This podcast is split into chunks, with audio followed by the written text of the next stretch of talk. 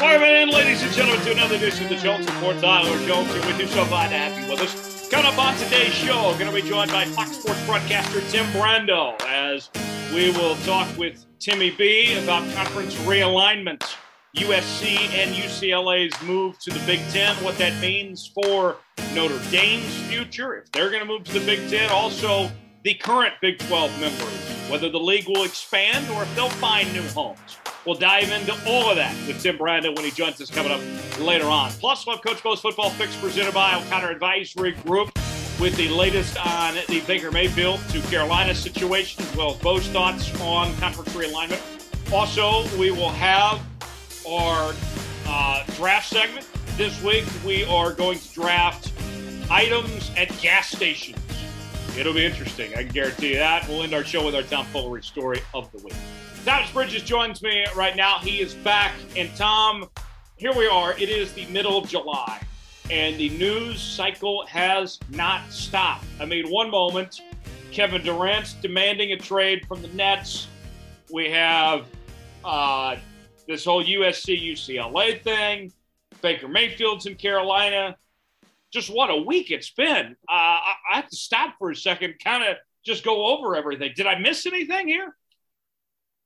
No, I mean just you know, with everything going on, I mean, summer league's picking up, and I know you Thunder fans are trying to keep up with Chet Holmgren. Looks like he's going off. You know, it's for for all things Oklahoma. Even it's it's popping off with the Thunder, and then you talk about the Sooner fans having a trade to the from the Browns to the Panthers. We got to get a couple people new jerseys uh, to wear on Sundays now instead of the old Browns jersey. Uh, you know, it's it's it's been a, a, a hectic time. I mean, you know, even the Big Twelve talks of them poaching on the Pac-12. I mean, it's it's been a pretty steady, crazy week, and I know that that's your OG job is to cover it. And I'm sitting here on the Twitter sideline, just like, oh my gosh, what's going to happen next? Today is Wednesday when we're recording this. Show will obviously be out on Thursday. And here we are, middle of the week. And I've already convinced myself, Tom, that Baker Mayfield's going to be comeback player of the year with the Panthers. And Chet Holmgren's going to win rookie of the year in the NBA. And who knows what I'll come up with by the end of the week at this point. Right. You might have, uh, you know, all your hot takes might already come true. You might have to redo your chat sports hot takes or your bold predictions. Right one of my bold predictions was that Baker was going to end up with the Panthers, and that worked out. So, time to put some money down. Yeah, with that, with Baker in Carolina now, and we'll talk about it more with Bo, but that took a while. That took a long time before a deal finally get done. He is relieved from dealing with the Browns and their shenanigans. I mean, for Baker Mayfield, granted, the Panthers are a bit of a, a mess in their own right in the fact that you got Matt Rhule, who's on the hot seat, Ben McAdoo, I don't think is that great of an OC. Wide receiver talent's not great. Um, even with all that, doesn't it still kind of feel like a victory of some sorts for Baker, just the fact that he got out of Cleveland right now? Oh, you know, he's happy. I mean, he could have went to I don't well, to be honest with you, I don't know. I, I don't know, and this is biased to me. I don't know if there's a worse place in the NFL besides maybe Detroit than the than the city of Cleveland. Oh yeah, yeah. I mean, Cleveland's not great. You know, he didn't go to Detroit. I guess maybe they would have sent him to Jacksonville. Then that would have been a whole new storyline with Trevor Lawrence. But uh, you know, I think this will be a fine spot for for Baker Mayfield. I think, so. especially week week one is going to be nuts. You have Baker Mayfield versus the Browns, and then Russell Wilson takes on his old team. Yeah, I wish that Panthers Browns game was in Cleveland though. Oh yeah, can you imagine? I don't, well, I still feel like a lot of the Browns fans that I've seen on Twitter are supportive of Baker and, and pissed off at the Browns uh, GMs and execs on how they ran Baker out or how they did him wrong. I think they did him wrong. I'm not even a Baker fan. I don't know how, if you're a Browns fan, you could hate on Baker. He got you your first playoff win since 94. He ended the winless streak. Sure, things maybe didn't go all the way that they expected, but I mean, you still got more than what you paid for. He played injured like all last year. So what do you expect? Right. You know, and now with all the Deshaun stuff, that he might not even play, and I don't even know who their I don't know who their other quarterback option is. Jacoby Brissett is that option. Oh, good lord, yeah. So it's uh the Browns are about to go back in their hole. It's, they're kind of like the locuses of the of the NFL. You know, the locuses bury underground for like 13 years before they're they come up and then they last for a summer and then they're back in the ground. You know, the next generation. That's so, the Browns. Here's something to think about too you know, as far as how this story has unfolded. Um, what if I would have told you in January, Deshaun Watson is going to end up in Cleveland, but he's likely going to be suspended the entire season, and they're going to give him $250 million fully guaranteed. Baker Mayfield's going to end up in Carolina, and Jacoby Brissett is going to be the Browns starting quarterback this year. If I would have told you all those things, you would have thought like I belonged in some hospital of some sorts. Like the way that the Browns have screwed all this up and ended up in this position is just so comical. Yeah, that or I would have had to tell you that, you know, uh, Deshaun Watson strong arm to the, the Cleveland Browns because, you know, if he doesn't play all year, he's still getting all that money. I forget how much is guaranteed, but it's more than I'll ever make in my life. Right. Yeah. Just nuts how uh, that ultimately has played out uh, for Baker Mayfield ultimately ended up with the Panthers. Wish him the best of luck. We will see what happens there on that front. But in regards to USC and UCLA and this move to the Big Ten, that's where I want to start with today's show. And we'll get to, to Tim Brando, the expert, more on this later. But I got to tell you, I was shocked at the timing of it. Um, we have talked on this program for a long time about the idea of USC going to the Big Ten, but I was not expecting that last Thursday we'd find out that news and then it'd be done by the end of the day Thursday that they were going and that they were bringing UCLA with them. And as big of a deal that Texas Oklahoma to the SEC move was, I mean, at least it made sense geographically. Oklahoma had neighbors. Texas had a team, a rival within their own state. They were pairing with old rivals. All that just made sense. You know, it, it wasn't too far fetched of them joining the SEC.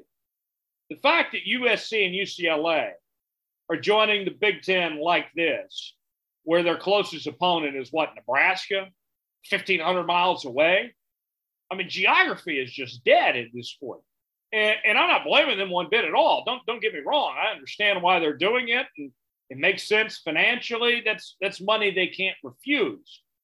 But just to see how this is unfolded like it has, I'm, I'm still I'm caught off guard in that sense of of how this all went down and as quickly as it did, Tom. I mean, Lincoln Riley, they said didn't find out till after the fact, uh, till the news broke that this was kept so quiet. It amazes me something this big, even with the OU Texas stuff, we didn't find out till it was already a done deal pretty much.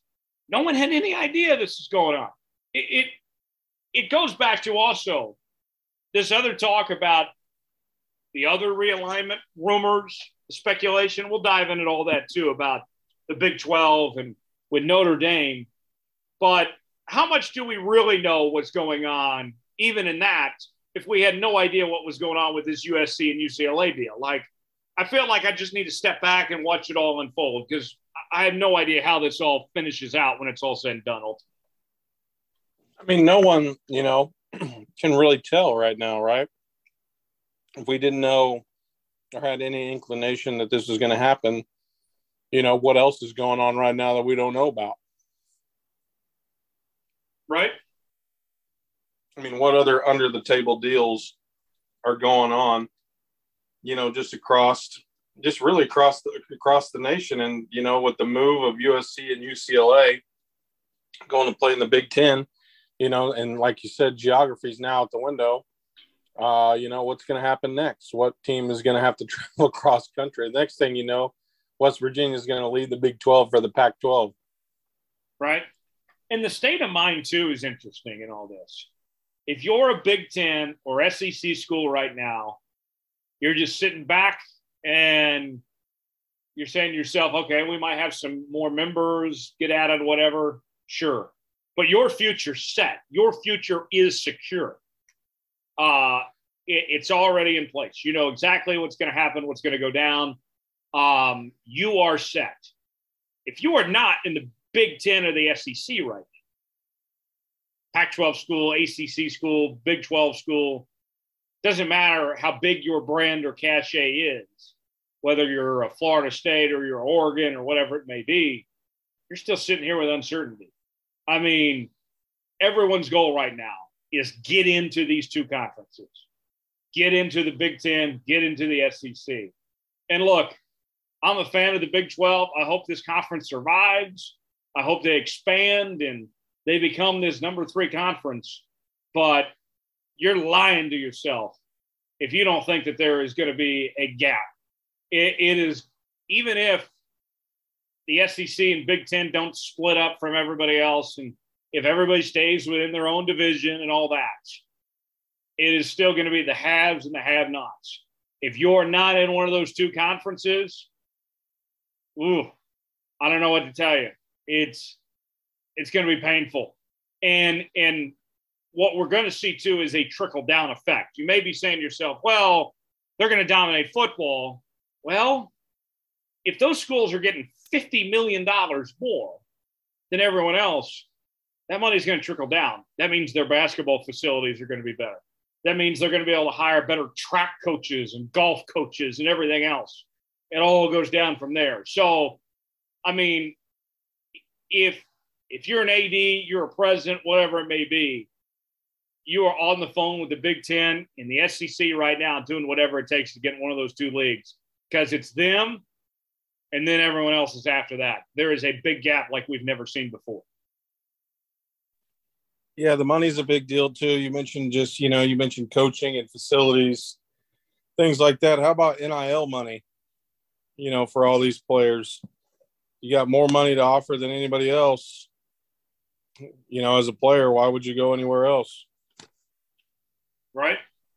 Yeah, it, it is nuts. And in USC and UCLA's case, um, it'll be kind of weird at first them not playing these California schools, but when you when you think of it as a as a viewer, as a fan, I think at the end of the day, this is a good thing that we win from all this, Tom, because just just looking at perspective, none of we're not USC or UCLA fans by any means. But Tom, if I asked you on a typical college football Saturday, would you watch USC versus would you rather watch USC versus Ohio State and Penn State and Michigan or Stanford, Oregon State, and Washington State? I mean, if you got better competition and better games, that's a win.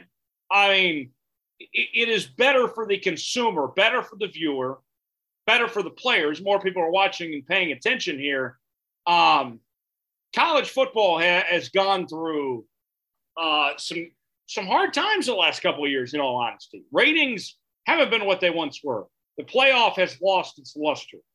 Um, there are some casualties in this, sure, but in all reality, this might be the spark that this sport needed. Was these type of changes? It's going to hurt some folks, but the sport needed something, Tom. Yeah, even just the the drama of it. You know, as as much as I don't like the drama of who's going where and then uncertainty, just the storylines from that. You know, and, and it started with obviously like OU Texas, and then even just the Lincoln Riley fiasco in Norman and then going to USC and then kind of the explosion of NIL deals. I mean, it's it's kind of brought almost like an NBA storyline aspect to college football, but instead of player free agency, which we see some of that with with the portal transfer portal. We're seeing it, you know, instead of player free agency to which, which teams, we're seeing which teams to which conferences in the uh, in, in in the state of college football. I mean, I think what the NBA does so well is it makes these storylines. You know, it's almost like a um, some days it feels like a reality TV show. To be honest with you, the NBA, and that's what it's starting to feel like in college football, where you don't know what's going to happen, and you're always on the edge of your seat waiting for the next bomb to drop. Right. Yeah. And now we wait on Notre Dame. And man, I got to tell you, it amazes me how much power this school has in their hands. Because here's what I'm looking at, Tom. If Notre Dame goes to the Big Ten, or even the SEC for that matter, then you could make a case. At least it's a bargaining chip anyway for the Big Ten and the SEC to get everything they want. They can threaten to do their own playoffs, and if they don't, uh, if you don't give them what they want, then they leave and you know start their own playoff. Uh, otherwise, they stay and they get the playoff as they see fit in their format, how they see all the control. That's the other thing. You know, relationships are all about control, right? You know, the husband and the wife that wants to control how how things are run in the marriage and all that. The Big Ten and the SEC are essentially married to each other, right? And now the rest of college football is basically in a position where they have to do what mommy and dad say, the SEC and the Big 12, or mom and dad are kicking them out of the house, essentially. Everyone else is the redheaded stepchild at this point. They are calling the shots. They're going to see how it goes if they get Notre Dame, because then they can justify and say, hey, we have all the biggest name brands. This is our sport. We can call the shots. If they don't get Notre Dame, if Notre Dame stays independent or goes to the ACC or whatever it may be, then you can't split off because you can't justify saying we're going to crown the national champion without having all of the best teams. Get Notre Dame in there, and then that changes things. So for me, that's what I look at. The next big domino to fall. The OU and Texas thing was big. USC and UCLA was big. Notre Dame's move is going to be the most meaningful of them all, the decision they make one way or the other, which I think we're going to find out sooner than later. If you could, if you had to guess, who do you think they, where do you think they go? I think they end up in the Big Ten. And Agreed. I think they take Stanford with them. I think then Notre Dame has all their rivals in one place. Then you get Purdue, SC, Michigan, Michigan State, and Stanford all in the same conference. And you still get to play Ohio State, and Penn State, and others. And the Big Ten could tell their members, hey, look, Notre Dame didn't accept our invite. Don't schedule Notre Dame anymore. We're paying you hundreds of millions of dollars. They rejected us. You can't play Notre Dame. I mean, they get Notre Dame in.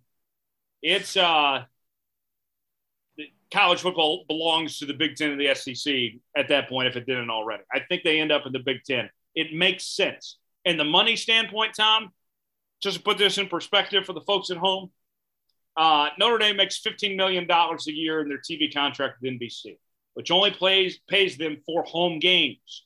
The Big Ten is about to give out $100 million for all their members just for football. I mean, just from a financial standpoint, I know it's been fun, it's been cute for Notre Dame to be an independent for all this time, but you can't say no to that money. I mean, at some point, you owe it to your alumni, your board of regents, everyone else. You can't turn that down. Eventually, you have to go. Oh yeah, with that money's that lucrative, yeah, you'd be stupid not to. You know, it's. I know they've probably had their fun as an independent, and we don't answer to anybody and all that. But when that money's on the table, you got to do what you got to do. um, so Jones, what do you, what do you think happens now? Then, if it, if let's say let's say in a month from right now, Notre Dame decides to join the Big Ten. in three years' time, are we just going to be two super conferences in the in college football? Is that what is that what it's going to be? Maybe 24 teams a conference, or you think the teams that don't in are going to be screwed? So I think that the SEC and the Big Ten are going to be at least 20 teams each. Um, and I think that the other conferences are going to try to hold on as long as possible to still be in the same system as the Big Ten of the SEC. But even if they're in the same system, the system's going to cater to the Big Ten and the SEC as much as possible. Here is my crystal ball prediction, Tom, of how this ultimately all plays out. The Big Ten gets, in addition to what all they have, 16 members. They add Notre Dame, Stanford, Oregon, and Washington. That puts them at 20. I think the SEC goes with Miami, Florida State, Clemson, and North Carolina. I think they go with UNC over Virginia personally. But that's how I see ultimately how this all ends up playing out. As of right now, those would be my teams. And then after that, if they go to 24, then it's anyone's guess what happens at that point. Um, you know, Virginia would be an option for the ACC after that, or for the SEC after that. Then I think you're starting to talk about uh, maybe the Arizona schools, Arizona, Arizona State, maybe Oklahoma State finally gets into discussion here. I mean, the thing that I hate from a Big 12 standpoint is that none of these Big 12 members right now, as things stand, are first, second, third, or even fourth in line for the SEC or the Big Ten. If they're going to either one of those conferences, it's a long time from now before they make that move. Um, it's a while. And so the best bet for OSU, for KU, for all these schools, hunker down, hang tight, stay together, trust your new commissioner, and go get the best of the Pac 12, try to get the best of the ACC if you can, whatever, and be aggressive. Be what the Big 12 has never been before. And all the reports we've heard show the Big 12 plans to be the aggressor. And that's what you love to hear. Yeah, it sounds like it too. Um, sounds like it sounds like they're going to be somewhat headhunting. What's it's Brett Yormark? What he did some time in New York. Um, Roc Nation, with, yeah, right with the Nets too. Barclays Center sounds like they got a you know a you know for lack of a better term a, a dick swinger. You know he's gonna get in there and and get her done. Maybe I hope um, for you know because I, I feel like we share the same sentiment would we won't want the big 12 to split up or become no more. Um, especially as much hate as we put on the sec if we you know you can't beat them join them and it, it's looking like eventually that may happen. Yeah. It's it, it's something else uh, of what we are seeing unfold. And you know the big 12 acc pac 12 it's so wild that we've gotten to this point, Tom, where the Big 12 is actually in the driver's seat. We're in the they're in the best position. This conference was left for dead a year ago, right? We had talked about was this league going to end? Was it going to fold? And now this conference is in the best position of the three to succeed. The ACC is in a terrible TV contract. The Pac 12 just lost two of its biggest members and there's no hope in the Pac 12. Everybody's trying to find a life preserver of some sorts.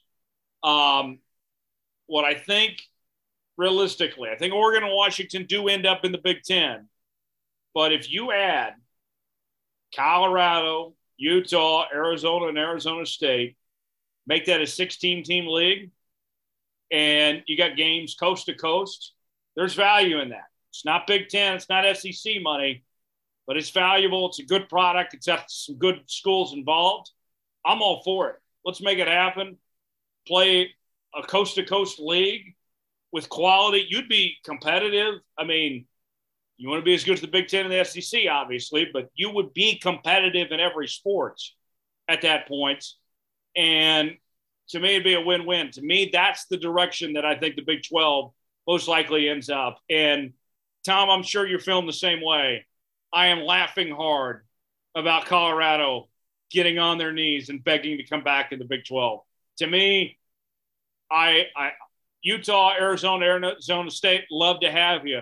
Colorado, uh, F you guys, but go ahead and come on in. We'll, we'll laugh at you and, and throw you that life preserver. Right. There should be some sort of, uh, some sort of, uh, like prank punishment. You know, they should have to, um, I don't know. I don't know. Maybe they say, you know what, come back to the Big 12, but you don't get to play any home games the first year you're in. Ralphie is not allowed at the stadium. Exactly. Or that, or we just cook him up. We're just going to eat Ralphie. Yes. You ever had a you ever had a bison burger? I have not. Oh, they're great. I guess it's time to try it. We're going to eat Ralphie the buffalo. There you go. That's their punishment. They um, can find they can find another one. Right. That'd be and great. If, if KU beats Texas this year, we we Bevo too. We eat Bevo. We eat Ralphie. All the animals are are going down. Fair game. There you go. Um, to me, you know, I, I look at whether it's bringing some of those Pac-12 schools or even a Big 12 Pac-12 ma- merger. Um, it, it's very clear that things have fallen where the Pac-12 is the one that's in trouble here. Um, you know, I, the Pac-12 there was an idea about them possibly sharing a championship game with the ACC. Look, that idea that that is the we've given up all hope idea. That is the we're effed. Uh, we, we've run out of ideas essentially at that point.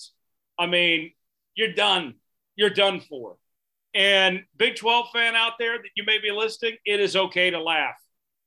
This conference has been made fun of, been a laughing stock for 10 plus years now. And at the end of the day, this league is in the best position of those three. They get the last laugh here. Granted, powers that be got to get the job done, got to put it all together. But I, I don't feel bad for those other two leagues, the ACC and the Pac 12, for what's about to happen to them, considering what those leagues did to the Big 12 and every, everything that was said about this league.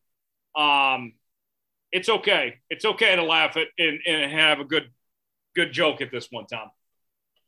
Oh, 100%. I mean, the Pac 12 was like, well, we don't want the Big 12 schools, and we're not going to throw you a, a life raft, so to speak.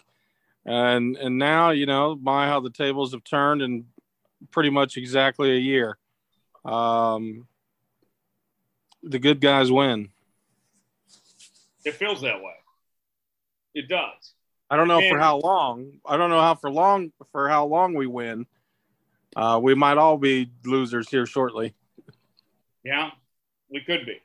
And on top of that, too, with, with all this, the way that things are, are playing out as they may, how smart does the Big 12 look for what they did adding UCF, BYU, Houston, and Cincinnati last year? Because right now, if those teams were available, the Pac 12 or whoever would be calling those teams um, to get those teams while they were available to react that way. Granted, Bob Bowlesby, for the most part, did a terrible job as the Big 12 commissioner. And to let Oklahoma and Texas go and be blindsided by that was, was bad. But ultimately, the thing that's saving this league right now is its future of what's coming in.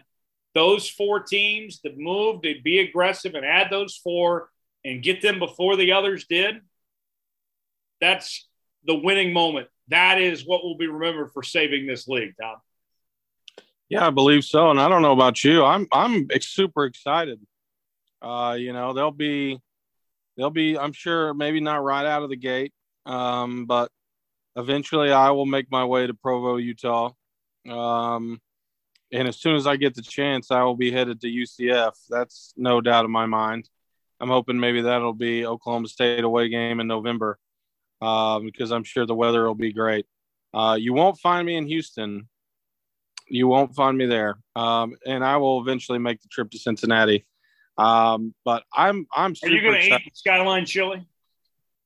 I will definitely try it. Um, I'm sure it's not worth a damn, but um, you know, maybe maybe Cincinnati can get on board with their Skyline chili, and Oklahoma State can bring their Eskimo cheese fries and make some chili cheese fries out of them. Right. And go that route. Of the uh, potential Pac 12 candidates, including Oregon and Washington, um, of those who join the Big 12, what would what would most excite you uh, if of, of those six options Colorado, Utah, Arizona, Arizona State, Oregon, and Washington? What would you, Tom, as a fan, would you be looking to have forward to most of, uh, of possibly going to or having a part of the league if they can snag one of those six? Um, selfish reasons, Arizona State. Um, you bring in the biggest party school in the nation, arguably. Um, you know, you'd have to probably throw in like Florida State in there, and maybe maybe NSU. yeah, yeah. You know, I mean, you, you throw in Tempe, Arizona, and that will be one of the first that I go to. But you know, Oklahoma State is already playing Arizona State this year, and next season they'll travel to Tempe. Um, as far as the league goes, in terms of quality, I really, really, really like Utah. I think Utah's on the up and up. Um, they had a really good showing against Ohio State. Damn near should have beat them um, last year in the Rose Bowl, and that was a, one of those ESPN Insta classics. Um, so I think I like Utah on the up and up, you know, and you could say Oregon too, in terms of battling it out with jersey combos with Oklahoma State. Um, and then if you, you talk about Washington, um, you know, scenic views, one of the maybe most scenic college football stadiums, arenas, or, you know, views in America. Um, Arizona, you know, I don't, I don't have anything to bad about to say about Arizona, but I don't have necessarily anything good either. Um, we already have, we already have a Wildcat you know, in the in the conference. Well, yeah, we would have two Wildcats and then the Bearcats. Uh, well, and then Cougars, two Cougars. We'd have a lot of cats. We would be a uh, a feline league at that point. Um, mentioned Colorado. Never a bad time to go to Colorado and breathe the Rocky Mountain air. Um, so I don't really have anything. Something else too. Yeah, exactly. Well, yeah, speaking of that, just a little side Oklahoma uh, thing. They got a, a state question coming in November to legalize recreational marijuana in the state of Oklahoma. So that'll be on the ballot this fall. So uh, be interesting, uh, you know. And I, I think I don't think I am alone in that. I think I can speak for the other core Big 12 members that they're excited to have the potential for these teams, not only for the talent level and to be able to play some new opponents, um, but also to be able to travel to these sites. Um, you know, uh, if I had it my way, I'd include Boise State. I know that's probably not in the cards, but um, I am excited um, for these new members and potential members. Yeah, I am too. I, I am very excited about it. And, you know, Tom, I, I don't know how you felt, but with KU for the last year or so, I was holding out hope that they'd end up in the Big Ten. And it seemed like they could be a good fit. Nebraska's already there. K, KU's an AAU institution and everything. And things I think are headed the right direction, winning a national championship and all that. But at the end, end of the day, you know, in this last week, you know, KU and Oklahoma State are in the same position, and I've accepted it and I'm okay with it. In fact, I'm excited about it of where the future of this Big 12 is going. It might not be ideal.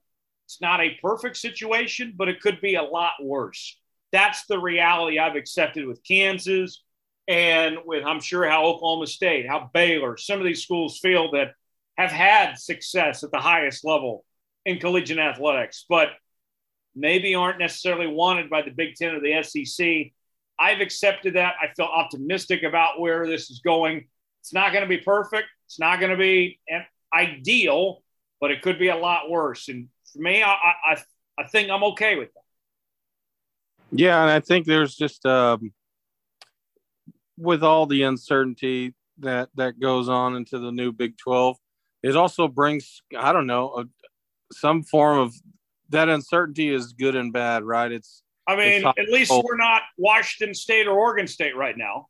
Right, yeah, exactly. It could be a lot worse, and and I think just the potential alone gives it, you know, the electricity. I think that's gonna it's gonna need. I mean, if if you know, with four new members already, we bring in a couple of more.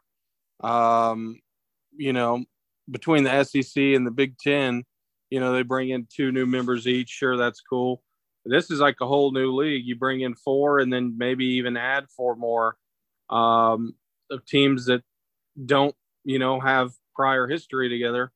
Uh, you know, there's some. There's going to end up being some good blood, like maybe with Oklahoma State and K K State have some good blood. I feel like, but there's also going to be some bad blood that's going to going to happen, and it's going to be like Baylor, TCU, or you know, there's going to be some more added hated rivalries to come right. out of these and, new teams. I think it's good. And not everybody can go to the Big Ten or the SEC. There's going to be some good schools available in the ACC potentially. If Duke and North Carolina don't get into the Big Ten or the ACC or the SEC, could you imagine what that would do for an already great basketball conference? If you oh, those guys over, I mean, there, there's a lot of reason to be optimistic. This is not over yet. Still a lot of work to be done. I'm optimistic, and we'll talk about it more with Tim Brando when he joins us coming up in uh, just a moment. With all that's going on, real quick, Tom, we didn't even talk about Joey Chestnut taking down that protester, eating 60 hot dogs, 63 on one leg on the 4th of July. That's an American hero right there. Yeah, it's still it's crazy to this day what he can do. Uh, you know, I don't know because I, I didn't I didn't even I don't even know who who who came in second. How many dogs were they behind? They were like 20 dogs behind. It wasn't even close. Right. So when Joe Chestnut finally hangs it up, uh, you know, it's going to be like when Jordan walked away from the NBA. No one's ready to take that mantle. It's yeah, it's Joey's sport. He's one of the greatest athletes we've ever seen. There was Kobayashi for a while, but he could only last so long. Yeah. Oh, it's it's is it? I Jones, how many dogs do you think you could eat in that time? Uh, maybe ten. That might be it. But I could probably get we'll, six. Maybe we'll test it someday. Tim Brando oh. going to join us on the other side. We'll be back with more in just a bit. Stay with us here on the Jones Report. Joining us now on the Jones Report this week is our good friend Tim Brando from Fox Sports. I could not think of a better guest I'd want to talk to about conference realignment right now than Timmy B. Timmy B, always a pleasure talking to you, my friend. Uh, a few things going on, maybe?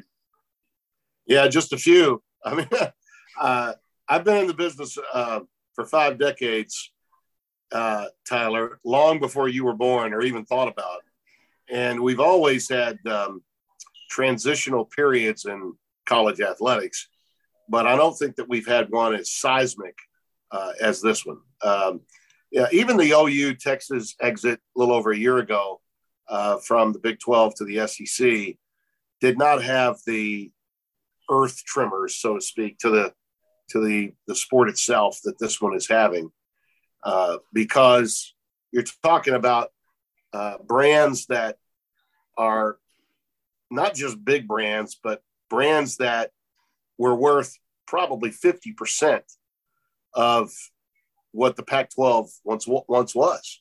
You, know, you combine USC's dominance and prominence in football and UCLA's in basketball and just their overall sports landscapes being what they were to the Pac 12 that's just a major hit. And for them to now be in the Big Ten to go along with all the mega media markets and traditional powers that are in that conference, uh, it's it's set the industry on its ear. And now uh, we've got you know more dominoes to fall, starting with um, Notre Dame. You know, all eyes now are on Jack Swarbrick, the athletic director at Notre Dame, who literally holds, in my opinion, literally holds the future of uh, of the makeup of the sport. You know, for the, long term in his hands. You know, whatever decision Notre Dame makes, they're going to be fine. Every option that's available to him is a great one. Uh, but when he does make that decision, it's going to have uh, and, and, and impact on you know all kinds of changes that could be happening to the rest of the Big Ten and to the rest of of college football, specifically the Pac-12 uh, and and the Big 12. In my in my view, uh, where where teams wind up will be in large measure determined by Notre Dame's decision. Yeah, certainly so. I want to get to Notre Dame in just a moment, but I want to start first with uh, USC and UCLA with their move to the Big Ten. What do you make of this move for, for both programs here? What do they bring to the Big Ten here besides the Los Angeles market? Brands, big brands, uh, which in eyeballs to television sets. Um, you know, the, the you know the, the, the whole Pac-12 North schools, all of them. Okay, Stanford, Cal, um, these are programs that needed to play USC to get people into their stands. And now those programs are gone. And as a result, their stadiums will be less full and there will be far fewer viewers for the games that they play. Uh, so that's big. Uh, USC's long standing history and tradition to college football, uh, going even beyond the the McKay regime uh, is off the charts big. And, uh, you know, UCLA is the most storied basketball program in the history of the sport. And that includes the modern day Coach K led uh, Duke Blue Devils or the, the great Kansas Jayhawks, where the sport, you know, had the coach that invented it. Uh, UCLA's run under Wooden. And now, even in the current times, you know, they're just a year removed from being in the Final Four, and the the future is bright uh, for them from a recruiting standpoint. Now they're they're they're a major player even today, uh, and in football, when you think of Chip, I mean, uh, they're on the precipice of doing really good things at UCLA, uh, but financially, their program, unlike USC's, could not command the same kind of dollars uh, that that USC's had, largely because of football and the up and down nature of its program for a number of years. Now they go from, you know, an athletic department in the red to an athletic department that's way past that and and and going to be uh, in a position financially to compete uh, at an even higher level for a long time to come. Uh, his job, Chip's job, just got a whole lot better, and and UCLA uh, is is now, I think, in a position to and if you want to say it's on USC's coattails, that's fine with me. Uh, they're in a position now to rise to a level of, of prominence and maybe stability and prominence that heretofore they've not had. Um, but yeah, the, the LA market is big. And you couple that with everything that the Big Ten already has in terms of market sizes Detroit, Chicago, uh, you know, even even as far to the east, and we could argue Rutgers' viability in New York, but still, the bottom line is uh, along the eastern seaboard with uh, the Beltway covered with Maryland to New York to Chicago to now L.A. Uh, that's a national conference. That's a that's a college football conference that you know has the kind of depth to deliver you three big time games every week. Yes. Okay. Uh, and that's one of the reasons why uh, these these reports that you're reading about in Sports Business Journal and and uh, the other comments from writers of major publications that follow television are saying that uh, you might be seeing Big Ten football on network television from noon until midnight on big networks. Okay, uh, according to published reports, we're talking the big noon window with Fox, the potential of CBS replacing its SEC package in two years when it goes to ABC, ESPN. The, there are published reports saying that CBS could get the, the next best game uh, in that window from the Big Ten.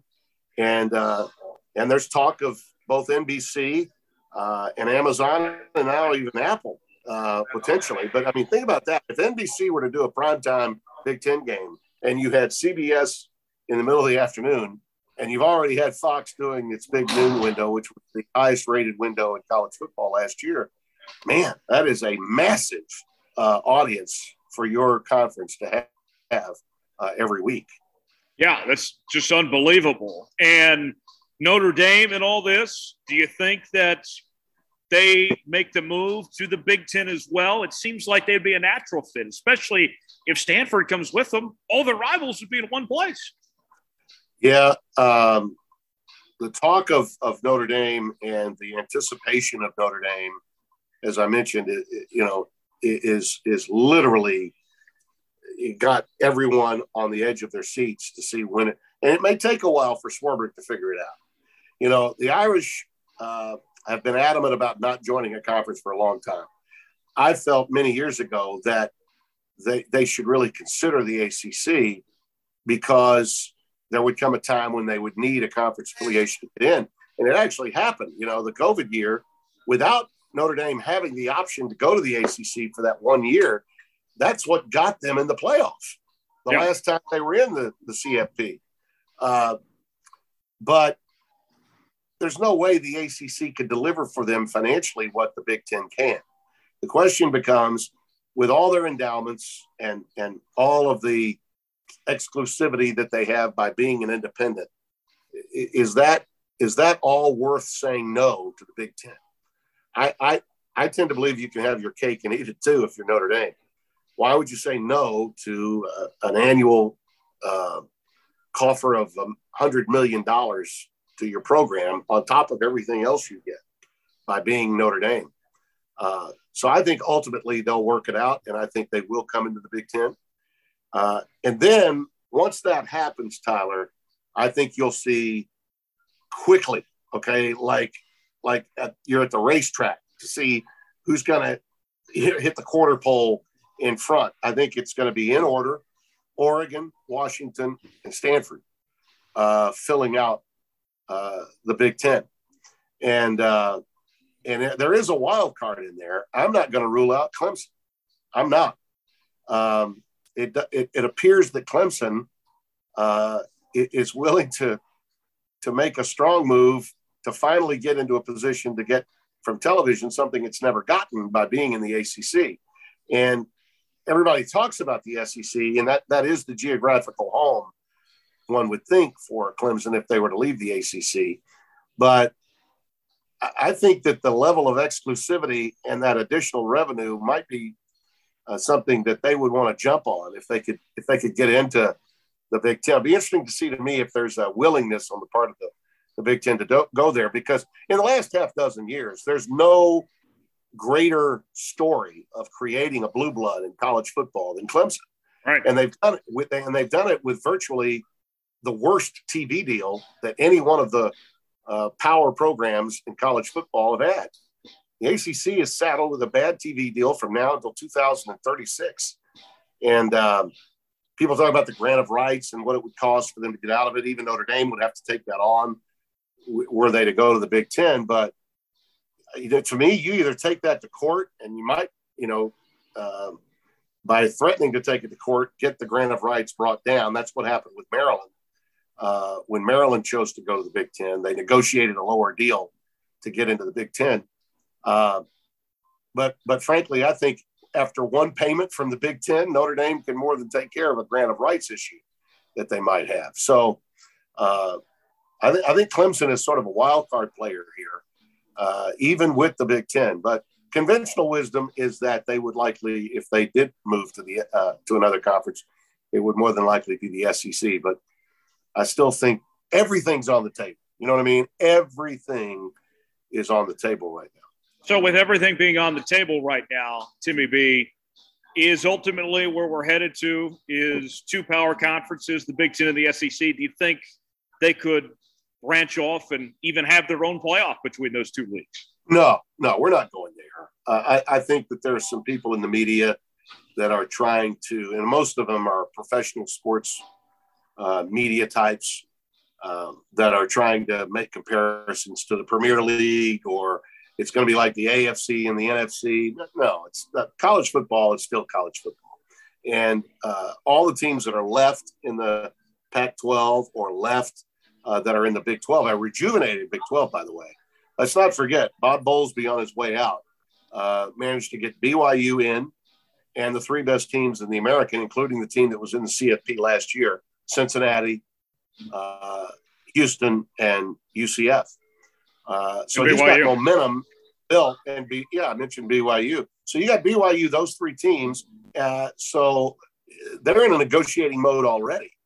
And at the time that earlier in the week, when the Pac-12 was saying uh, we we're, we're now negotiating our new television deal, there are also reports out there from people I trust saying that a half dozen Big 12 schools were in contact with the Pac 12, uh, notably uh, Utah, Colorado, the two Arizona schools, you know, and, and, I think that those make a lot of sense for the Big 12, the Big 12 footprint. I, I think they have the chance to be uh, in the best possible position of the remaining so called autonomous five uh, conferences. Uh, if, if I'm the the ACC, I, am reaching out to try to better my situation with television, and I'm trying to find a way to uh, to uh, to to work some kind of merger. If, if I were them, that's what I'd be thinking about. I don't think any kind of merger between the Pac-12 and Big 12 will happen because of the mission uh, statements, really, that each of those institutions have out west.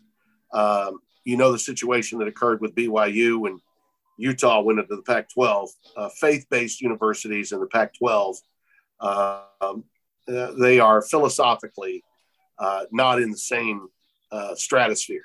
Uh, but the Big 12 had no problem bringing in BYU uh, because they have faith based universities already in their in their conference. Right. And and I think the ACC would be because of that the, the league. If I'm the Pac 12 and I'm both the commissioner of those those conferences. Jim Phillips, uh, still new to his job after leaving Northwestern, and uh, George Kliavkoff.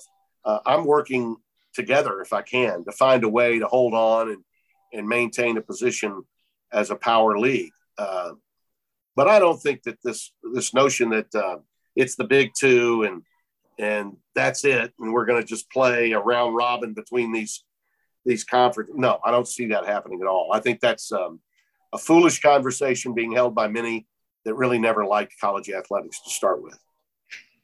Yeah, I, I think you're right about that, Timmy B. Uh, but certainly, I think everybody's going to be jockeying to get into those two conferences. Oh but, yes, no, that's absolutely the truth. Yeah, right. But I, I mean, already, but I think they already know Tyler who they are. Uh, right. I, well, like I, okay, I really believe Utah and Colorado know their place and that they fit a hell of a lot more from an institutional standpoint and a geographical standpoint in the Big 12. Uh, I think that the, to, to your point, if I'm um, if I'm Cal uh, and I'm uh, Stanford, obviously I'm working like hell to try to get into the Big Ten. Yes, no doubt about it.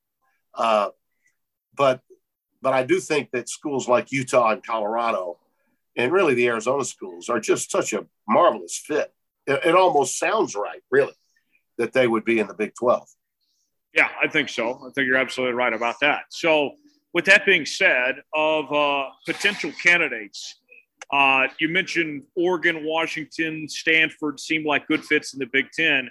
What does the SEC do to counter what the Big Ten's doing? I would imagine if the Big Ten's going to grow, the SEC is probably going to yeah, keep pace of some sort. Yeah, right? they're yeah they're not going to stand pat. I, I, think they're definitely going after Clemson, and uh, but I just think Clemson's got a an option. I, I, think they've got a little more wiggle room, okay, than than maybe some other schools, even with the Big Ten.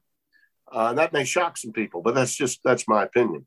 Uh, but Miami, Florida State, North Carolina, mm-hmm. even with Duke on their coattails, I, I, think the potential of of Duke getting um, married in because of the North Carolina Duke rivalry. I think all those things are things that are, are items that have to be considered by the Southeastern Conference. Absolutely. Um, they know that the Big Ten is is um, is going to 20 and that they need to probably match that and they need to shake it up themselves. Um, but it's not going to change their economics. That's the thing you got to remember. Their deal is done. You know, they signed their deal, gosh, two years ago, okay, for a contract that doesn't start until not the 2025. 20, 25. They're a year behind the Big Ten in when they start their new contract. The Big Ten deal that we're talking about here will start in 24. Okay, so after the 22 season, the 23 season, Big Ten changes will be, you know, initiated in 24. In 25, the SEC will get uh, its opportunity off of CBS with their new deal for just 300, mil- 300 million that they got for that 330 window game. And it's up to them where they put it. There's some talk that they might put it in prime time, which is certainly their choice if they want to do that. But um, you know that the, the, economics for the Southeastern Conference will not change um, at least that much because of uh, the teams that they bring in. So they have to take into consideration who they're sharing their revenues with. Okay, because they, they they share equally. You know, they make a big deal in the Southeastern Conference about everyone making the same amount of money. And for years, that's something that going back to even Roy Kramer's days as commissioner, that they they took great pride in. Uh, that wasn't true in the Big 12, wasn't true in other conferences, frankly. So uh, I, I, think that they've got to they've got to keep up with the Big Ten, yes, but I don't know that their economics will change. The reason why this Big Ten deal hasn't been announced yet is because economics in the deal are changing uh, every hour. you know, from the time USC and UCLA went in, the value, you know, got greater. Uh, I was told uh, by a friend of mine that's in the sports media business that uh, Apple uh, wasn't involved at all in the Big Ten negotiating until after the Notre Dame the uh, the Notre Dame story hit, after USC and UCLA went in, and now now Apple uh, is competing with Amazon for for digital rights.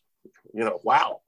so that's going to drive that price up, you know, to go along with uh, whoever else is out there. You know, it's funny. I, I mentioned uh, the potential of, of the three major networks having, well, ESPN's not out of it either. You know, right. what, what if ESPN wants to get involved with uh, with its digital side as well as with with ESPN? But you, you wonder with with ESPN because they have such an uh, an investment in the SEC uh, how much inventory is too much inventory to, to, find places to put things. I, that's I think that's one of the reasons why you're hearing so much about this uh, this potential of having a, a Fox uh, followed by CBS NBC situation. So again, it's all published reporting that I'm going with. I have no right. insight, yeah. but I think stands to reason that uh, it's going to be an incredible deal, and that these teams in the Big Ten are going to make over 100 million annually. And I think the SEC deal is going to be somewhere in the neighborhood of 73 to 77 million annually for its institutions. So that's those are big jumps by both leagues. Yeah, it certainly is. And with that being said, I, I know you work for Fox, obviously, but it feels like Timmy B. You know, previously ESPN kind of had the power of the sports, and now with Fox making these moves with the Big Ten and the college football playoff TV rights coming up and direction of what the playoff looks like in the future still to be determined here. It seems like Fox now has an equal seat to the table of, of ESPN does as far as the future of the sport goes. Well, they they wanted to grow their portfolio uh, from the jump. You know, uh, I was told that before I went to work there uh, almost nine years ago. I'm starting my ninth year. I've done eight seasons now at Fox. That's hard to believe, but it's true. I'm starting my ninth year. I began in 14 uh, 2014, and they have grown tremendously since I got there. And uh, so, yeah, I, and, and I think uh, particularly when it became evident that the conference commissioners, that quartet of Craig Thompson, Swarbrick, Bowlesby, and Sankey, recommended to uh, their colleagues that they go from a four-team playoff in the CFP to a 12-team playoff. I think it was, I think it became pretty obvious that the notion there was that more than one entity, okay, could be involved in the college football playoff. With all this taking place, I think that sort of cements that theory. And uh, I think it's great for the game, you know, regardless of who the, the networks are. If, if it wasn't Fox and it was NBC, I'd still say the same thing. I believe the more distribu- uh, distributors you have, the stronger your content, uh, the stronger your position in the business. Uh, uh, people have said, and you've seen some of the critics, well, I don't want it to be like the NFL. And I'm like, okay, well, You know, college football will never be like the NFL ever. Okay, I mean it's just not. There's too many nuances to the history of the sport that'll never be the NFL. But in some measure, especially from a business standpoint, college football should have been following the NFL's blueprint for success, especially when it comes to electronic media for a far longer period of time than they have. Having more than one network covering your championship format was by far and away the right thing for Pete Rozelle when the AFC, the AFL, and the NFL merged in 1970. Well, here we are, you know, more than a half century later, and finally, college football has gotten a clue. Uh, they need to do the same thing uh, because college football's hardcore fans, uh, you know, have to make decisions on where do I go to get games and can I find the game. Well, in college football, when we get to the postseason, it's almost forgotten. You know, we got a month off in between games. Uh, the NFL's having playoff game after playoff game after playoff game. Now, when you go to a 12 team playoff, you're going to have three weeks of competition that all of the you know, college football world can center in on. And by having two uh, distribution packages through two major networks is the way to go. That's how you get uh, more of a mass appeal, casual audience that drives your viewership from, you know, say 8, 10, 11 million to 18, 19, 20 to 30 million. Okay. Uh, a great rating for a regular season college football game is generally anything around 3.5 to 4 million viewers. Okay. That's that's about one quarter what a great rating would be for an NFL regular season game. Right. Okay. And and uh and the uh, college football playoff semifinals, you know, they were they were told, they being the the advertisers, that those games would be worthy of you know, NFC and AFC championship game ratings. Well, they've been not even close to that. So right. there's been a disconnect for college football once its regular season ended and its postseason began. Now, with all that's taking place, both in the regular season, with all these changes with realignment, and uh, the potential of a CFP being negotiated that would include more than one network, I think you're going to see more casual fans turn to the college game because they can develop uh, uh, awareness of who these players are, where they came from. Oh, this Cinderella story, you know, the the seventh, the uh, the eleventh seed beat the sixth seed, you know, and they they get caught up in it, just like uh, uh, they get caught up in the NFL playoffs. You know, when a team like Buffalo, you know, upsets the Patriots, or or a game similar to that takes place. Uh, that's what drives an audience. That's college football's been missing out on that for years. Yeah, they certainly have. Last question. We'll end on this. Timmy B, where I'm at in Big 12 country, a yep. lot of uncertainty. Obviously, there's excitement about the idea of adding teams. Mm-hmm. But when it comes to individual schools, whether it's Oklahoma right. State, Kansas, Baylor, Iowa State, whatever, is right. there any interest at all, you think, from other leagues, Big Ten and SEC in particular, in current Big 12 members? No, I don't think so. Um, and and and you know, it's a, it's it's one of those factors about you know uh, how many how many TV markets are we impacting, and uh, how many eyeballs will these fans bring? Texas and Oklahoma, you know, carried the mail for that league in terms of viewership. I mean, that's one of the reasons why uh, Bowlesby went to work so quickly on getting BYU was because he knew he had not just a national audience, but an international audience by bringing them a very loyal following at yes. BYU. I mean, very loyal. I mean, even during the time that they were independent uh, and maybe not in the mindset of uh, fans around the country, their games got huge audiences uh, for their individual network, which, you know, mattered to their school, mattered to their institution. But um, they also saw the problems that came with going independent. You know, they lost their coach to Virginia. Uh, they lost they lost a lot of things, and, and I think that they recognized they needed to be in the league, and jumping in the way they did was important. Uh, having Cincinnati uh, coming off a CFP, playing in a league where you only get seven million dollars annually, I, I've mentioned that to a few people today, and they go, "What? Really?" I said, "Yeah." So don't tell me just because uh, somebody's making ten times the amount of money you're making on television, you can't compete. Cincinnati's proven otherwise. So did UCF a few years ago. Uh, but you know, Oklahoma State, TCU, Baylor are probably your big kahunas left in today's, you know, TCU because of the market they're in, the Dallas Fort Worth market, and because they they've got inordinate, an inordinate amount of revenue for a small, uh, you know, for a small Methodist school. Uh, they really do. Uh, their donors are huge. They got a lot of they got a lot of pop to them. Uh, Oklahoma State is when you think of what T. Boone Pickens was able to do, uh, knowing he was still a little brother to OU.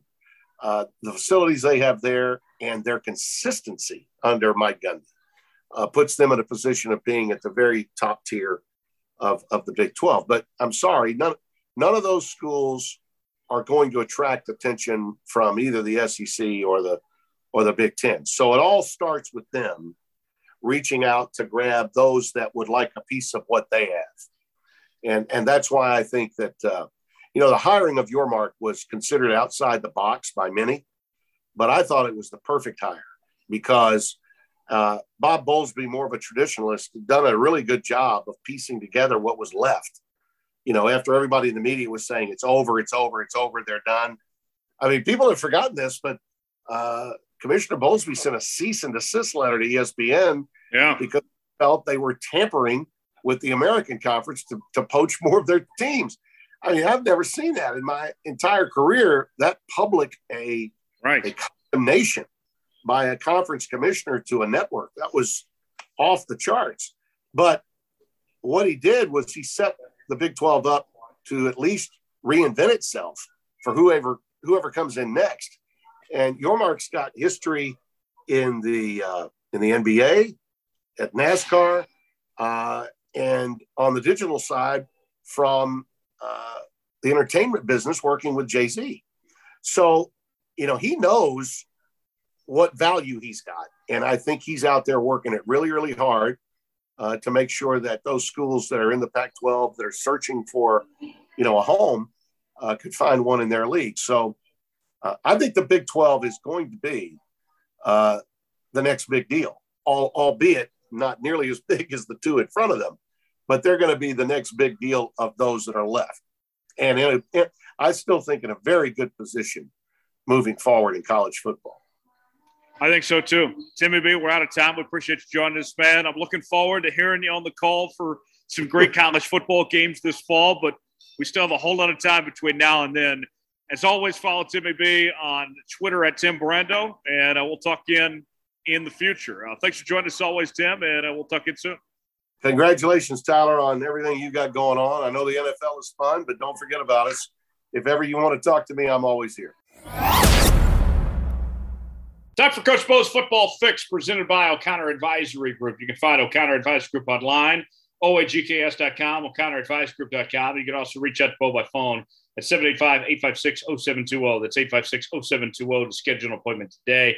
You can also reach out to Bo by email, bryan.o'connor at lpl.com. It's bryan with a Y, dot O'Connor at lpl.com.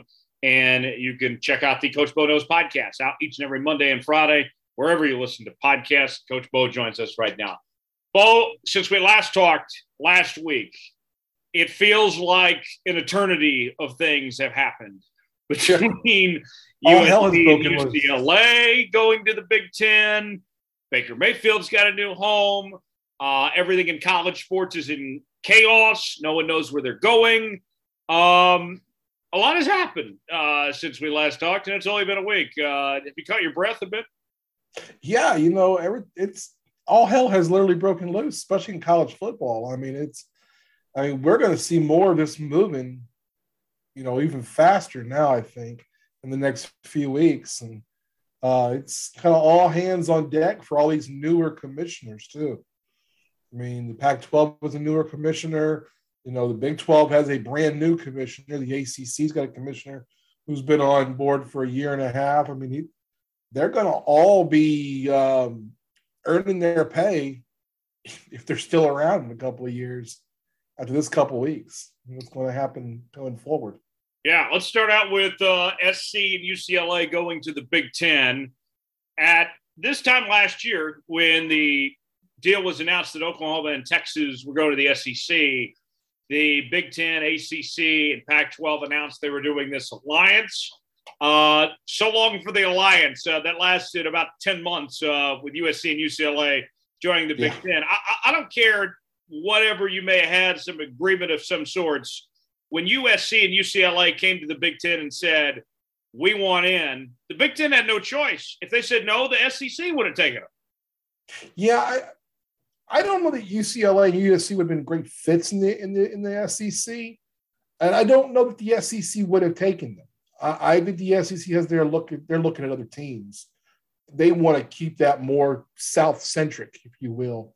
But for the Big Ten, what it does is it gives them UCLA and UCL and USC as they're in negotiations right now for TV and streaming. I mean, they're in the negotiations and they're wanting a package bigger than the SEC. When you can add the second biggest market in America and no one else will have it, I mean, why wouldn't you make that deal? It just makes sense. And I know that you and I've kind of t- uh, texted last couple days about what we think the Big Ten's going to do next, and I can see it going a couple different ways. But it's but if you're the SC, if you're the if you're the Big Ten, this is a great move. If you're UCLA and you're USC, it's the best possible move you can make. And now it's going to leave open. Now the rest of the dominoes will fall at what we've predicted was going to happen over the last. Really, we've been predicting this for three or four years now. As long as I've been coming on this show, we've been predicting that conference realignment was going to happen again, and we were going to see at least two dominating conferences. We even pretty clear for the last year. For the last year, we've even talked about SC going to the Big 10 mm-hmm.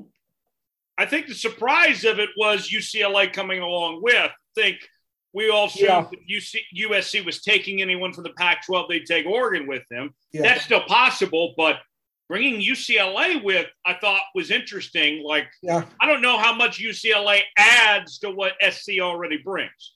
Well, I think that you lock down the, the LA market. You get both sides. You get both the the SC people and you get you know UCLA.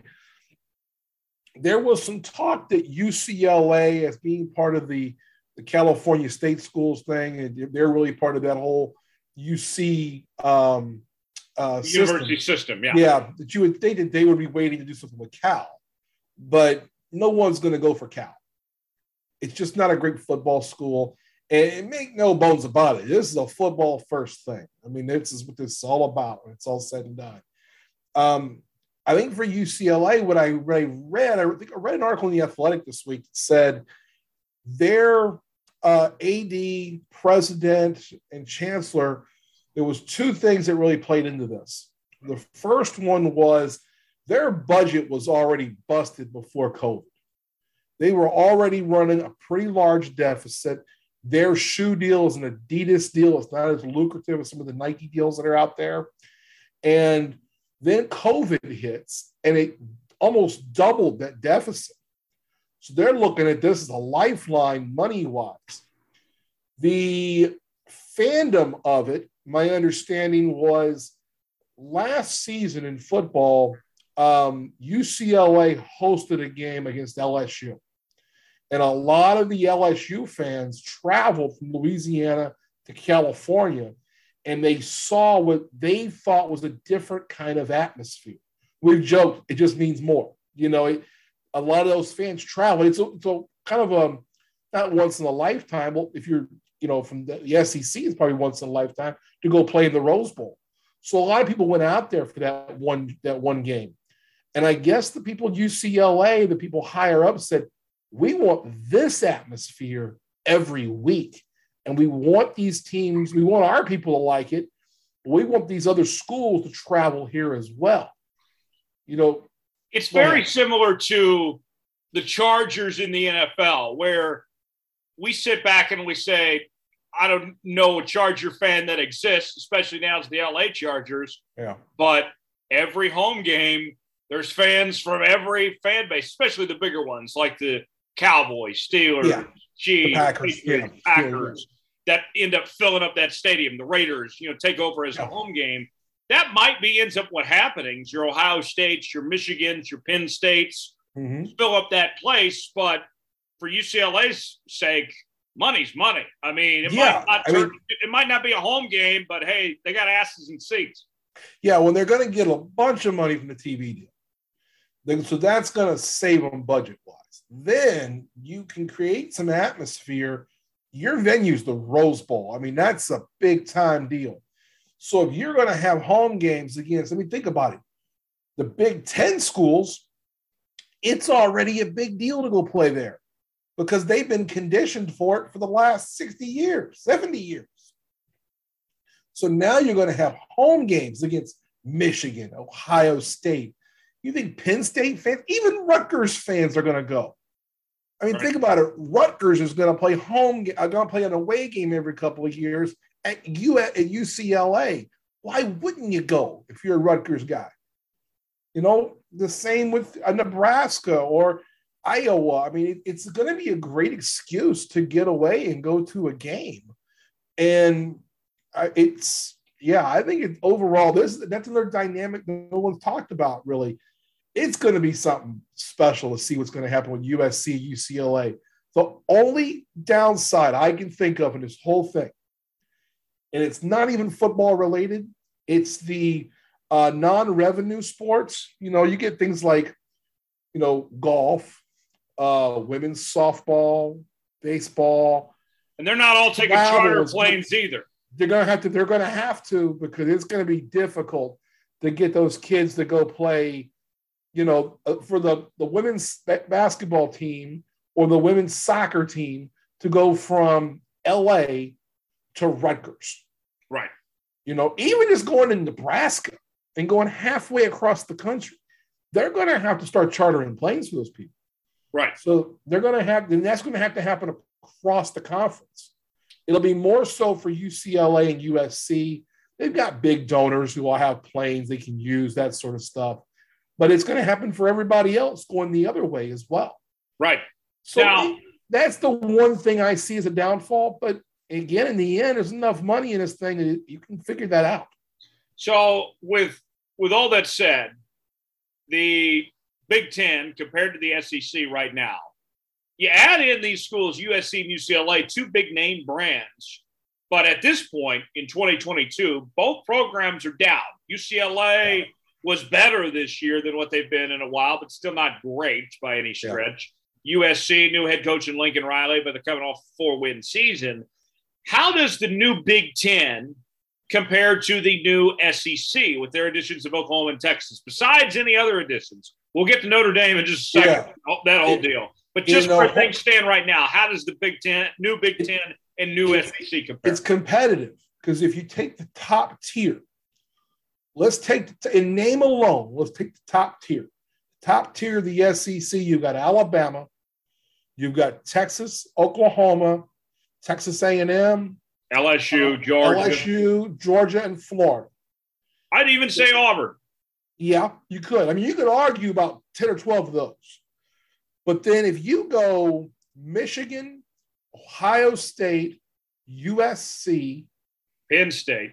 Penn State, uh, where am I going here next? Michigan State's got some big things in football. They're kind of where A&M could be if you want to follow on that. I mean, I think they're as big a program as that. I think the top three, USC, Ohio State, and Michigan, are as good of a traditional program as the top three in the SEC, being Alabama, I guess you'd say Oklahoma and in Florida or Texas. If you look at over the length of time of all time, um, you know, because you've had times where some have been good, some have been bad. You know, right now it's probably still going to be a little deeper in the SEC. There's still more movement, and there's gonna be more, and there's gonna be two or three big guns out there that someone's going to take, and both those conferences are going to land one. So let's talk about Notre Dame now. We were just talking about it with Tim Brando a few moments ago. He ultimately thinks that Notre Dame joins the Big Ten. I do too. Um, but the timing of it for me is very interesting. Let's just say, you know, the, the Big Ten has said, you know, the, the rumor is they've told Oregon and Washington, these other schools, hold up, we're not doing anything until Notre Dame makes their mind. Yeah. Notre Dame, what if they say no right now? But the door is always open, right? I mean, if you're yeah. Notre Dame, you can call any of these conferences and they're going to open the door and hand you a gift basket to any of those leagues at any time. Any of them, SEC included. They take Notre Dame. Yeah. Um, with that said, to me, one interesting circumstance is the idea of if Notre Dame says, not yet. If they say no now, then this could really shake things up. If Notre Dame says yes, then I think we have an idea of what's going to happen next. But if yeah. they say no for now, then who knows how this is going to shake out. Yeah, well, I think that Notre Dame is the next domino. I think the best fit for Notre Notre Dame's the SEC is not trying to get Notre Dame. Doesn't make any sense to them. But where the what Notre Dame has is they have one. I do think they end up in the Big Ten as well because it's just the easiest piece. But they're the one school who can be the life raft for the ACC. And the one school that if you add them and you go, okay, now you're here, and they get a commitment from Clemson to stay and Miami to stay and not go anywhere, then you could talk about that. You know, we're either going to end up with four or three conferences. And now these three, like I said, these three conferences, the, the Pac 12, the Big 12, and the ACC, are all kind of fighting it out. The Pac 12 is the casualty at this point. I don't know how they come back. Oh, yeah. This whole idea of them They're, contacting the ACC and saying, let's do one big title game, that doesn't I, benefit anybody. I mean, no, no one's staying because of that. No, I don't think that's going to work. And what are you going to do? You're going to replace teams with UNLV and San Diego State. It doesn't. I mean, I mean conferences technically don't die. I mean, the WAC is technically still in existence, but yeah. as we know them as power conferences do die. Yeah. It, yeah, I, they're good as gone. I mean, you figure who's already leaving and then who's going to go to the Big 12. Um, you know, it's going to come down to the only thing the Pac 12 can do is try to somehow sneak into a TV deal before anybody else. That's just not going to happen. Not without UCLA and USC. The ACC's life preserver is Notre Dame. Notre Dame's got too much football history with the members of the Big Ten. Rivalries with Michigan, rivalries with Ohio State, rivalries with USC. It makes so much sense for them to join. They cannot hold out as an independent. It's just not going to work. There'll be nobody to play because if they don't go to the Big Ten, the Big Ten and the SEC can say, hey, we don't want any piece of you. You either join us or we're not going to play you or allow any of our member schools to play you. And if they can't play any of those teams, how do you think they're going to get into a playoff? Yeah, I mean, really, I, that to me is the easiest way for this to get done. Is that the Big Ten tells its members you're not allowed to play Notre Dame. Yeah, and the SEC will stand stand strong with that. They don't care you know, I guess Notre Dame could talk to the SEC. It would be interesting. I don't know that it'd be a good fit, but it's a lot of money. I think Notre Dame's going to, you know, I don't they're, they're such a big name, they will work anywhere. Yeah, I do. I mean, that's, that's just the truth to that. I think they're the perfect fit for the Big Ten. How many teams will the Big Ten be at by adding USC and UCLA? That puts them at 16. At 16. They're going to take four more. I think these two conferences are going more, to 20. And the SEC will take four more and we'll be at yeah. 20 apiece at least. Yeah. And I, I, you look at it, I mean, my prediction would be that we see Notre Dame, Stanford, uh, Washington, and Oregon all at the Big Ten.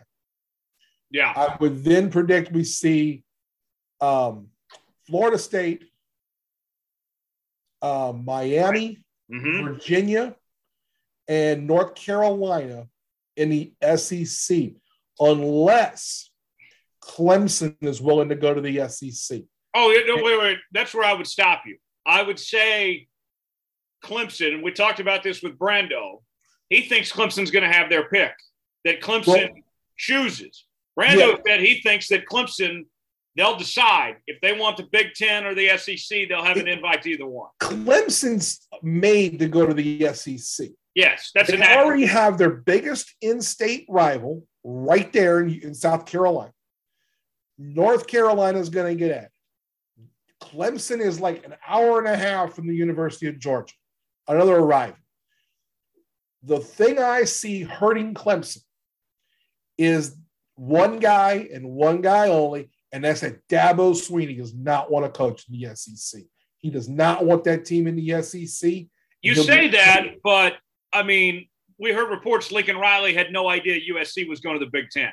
Yeah. I mean, these, this is well above Well, the coaches. Yeah, but this is but see, if Dabo has a say, He doesn't, though. I don't I, think I would hope he doesn't, but unfortunately he might.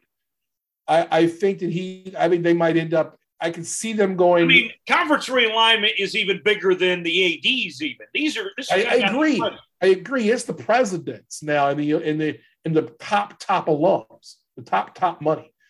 But I do think that I can see Clemson trying to say, all right, let's get Notre Dame with us and let's try to keep as much of this ACC thing together as possible. Because if we can win this conference, we're always in the playoffs. Clemson thinks they're more than they actually are. Right. And now, again, I think the SEC is going to target Clemson, North Carolina, Florida State, Miami. If they decide to not take one of those four, Virginia is the team, the other team they take. hmm That's the fifth one. So four of those five end up in the SEC. Um, my guess is that it does end up being Clemson, Florida State, uh, Virginia, and um, um, Miami. No, North Carolina. You don't think Miami goes to the SEC? I think they're going to choose between Virginia and, and Miami when it's See, all I disagree. I think Miami's their first choice. I, I think that Clemson and, and Florida State are their first two choices. I uh, I think, they want Virginia because of the DC market. I, I think Miami is a home run. That's the easiest call of all. I think it is. Well, I think you take Miami. If I was to pick four, I would take Miami, Florida State, North Carolina, and Virginia. See, I, I think Greg Sankey's smart enough that Miami will be their first phone call. Oh yeah, I would. I mean, that's the four I would take. I would. I want to lock Florida down. I would take Virginia for DC, and then I look at North Carolina. If uh, if you're in what is the Big 12 now, or the ACC or the Pac 12 that's going to get left behind, those teams that won't be in the SEC and the Big 10, it is going to be hard to compete for championships, isn't it? I mean, like, even Yeah. if, let's say, for all intents and purposes, you have a Baylor or an Oklahoma State or a Georgia Tech, I don't know, whatever. Yeah. And they go undefeated, cool. You might get the last seed in the playoff, but you're going to be treated like how we treat the group of five now. Yeah, Yeah. I. Yes, it's going to be when they, when they decide to expand this playoff. There's going to be guaranteed spots to get to the Big Ten and the SEC. If there's eight spots, they're going to guarantee both of them three of them. They might not even need to guarantee them. They would say, No, "Hey, we trust our rankings. not. You're going to put seven or eight Yeah, all and then which it was the. It, correct me if I'm wrong. Wasn't it the ACC commissioner that voted against the expansion? the ACC, the Big Ten, and the Pac-12 commissioners all said no. Okay. It But was wasn't it the ACC commissioner who was really the one that said, that got the others with him and said, hey, It was it was uh, Bowlesby who put it together, and Sankey and Notre Dame's AD were on board. okay. Because I was wondering because expanding before now would have saved those conferences. Yeah, especially the Pac-12. Yeah. Yeah. So the, the team, the, the conferences that were like, that were worried about, oh, we're about the SEC dominating us. They lost. They lost because they didn't realize that that was their savior. Because if they could have got their champion in every time. Yeah. Now they can't. There's no way the Big 12 and whatever's left of the Pac 12 or whatever's left of the ACC is going to guarantee their champion get into the playoff. No, no way. And now what's going to happen is we're going to see a three loss team win a national title. Yeah. We're going to see a three loss team, whether that's, you know, Oklahoma, Texas, Alabama, Michigan, that's going to be really, really good, but got unfortunate to lose two or three games. But they make the playoffs because they're the best team with three losses. Right. And, and how many times have we talked about in the past of, hey, this team doesn't deserve to go in the playoff based on their record, but they're the hottest team right now. They're like Utah this yeah. past year, Utah was maybe as good as any team in the country, not named. Yeah, A and M two years ago in 2020. Yeah. You know the one loss A and M team that everybody thought, man, if you play them right now, you're gonna get your ass kicked. Right. You know that's we're gonna see that. So yeah, I mean we're gonna see something like that. Let's uh, let's transition to the NFL. Baker Mayfield has a new home finally with the Carolina Panthers. Panthers get a 2024 conditional fifth round pick. What's uh, your immediate reaction to Baker Mayfield with the Panthers? Okay, so I'm not surprised that it's the Panthers. I mean, I'm surprised because I thought it was going to be the Seahawks, but this is what we talked about. It was going to be a very, very low pick. This is conditional at the fifth. I'm assuming it's based on playing time. Yeah, I don't know the conditions. I know yeah. that Baker's taking a three and a half million dollar pay cut, and the Panthers are only paying five million of that salary. Yeah. I saw that the uh, the Browns are taking ten million of the money. Are going to pay ten million of the money. I, I my, my first take is how stupid are the Browns? How badly have the Browns played this whole situation? Not just Baker, but the Deshaun Watson thing as well. And they ruined any chance they had with Baker. Good for Baker. He's going to have a legit chance to play and earn another contract. And a team that wants to win. Seattle. And a team that wants to win. And in a division that's going to be somewhat competitive. I mean, the Bucks are the Bucks because they have Brady, but look, the wheels will fall off that bus eventually. And he has not played great the last two seasons, numbers wise, at times. He played better in 2021 than he did in 2020, but a lot of that is the defense has carried them. You have New Orleans with Jameis with Jameis uh, Jameis Winston playing quarterback, and you got the Falcons who are in full re- rebuild. So you've got a chance if you're Carolina to do something, and you've got a motivated coaching staff because they're all getting fired if they're bad. So why wouldn't you go ahead and make that deal? I guess you got a better way of keeping your keeping your job. Right. Um, I think it's a decent spot for Baker. I hope that he has a good season. I hope he earns a contract, whether that's in Carolina or somewhere else. The big takeaways for me are how bad the Browns messed the whole thing up because you look at what they got in return and how little they got in return. I mean, we were we were saying it was going to be, you know, not a high pick. You know, they were asking for a one just a month and a half ago. Right. And we scoffed at that and laughed that shit off. I'm like, no way. And now it's a five conditionally, and they had to take a bunch of them, pay a bunch of the money. Right. It's it's more of an indictment on the Browns than anything else. The Browns would have been better off begging for forgiveness and bringing back Yes. Baker Mayfield this year than Yes. doing what they did. Yes, absolutely. Now I just want to see what the next progressive commercials are going to be like. Right. Yeah. Uh, he's got a new home in Carolina and everything. Yeah. you know? I don't know if he'll still do it. Progressives were, you know, it's headquartered in Cleveland. so- Um, now you mentioned uh, with, him going to this Carolina team, they all they do want to win. Their coach Matt Rhule is on the hot seat. Ben McAdoo, I'm not high on as an OC, quite frankly.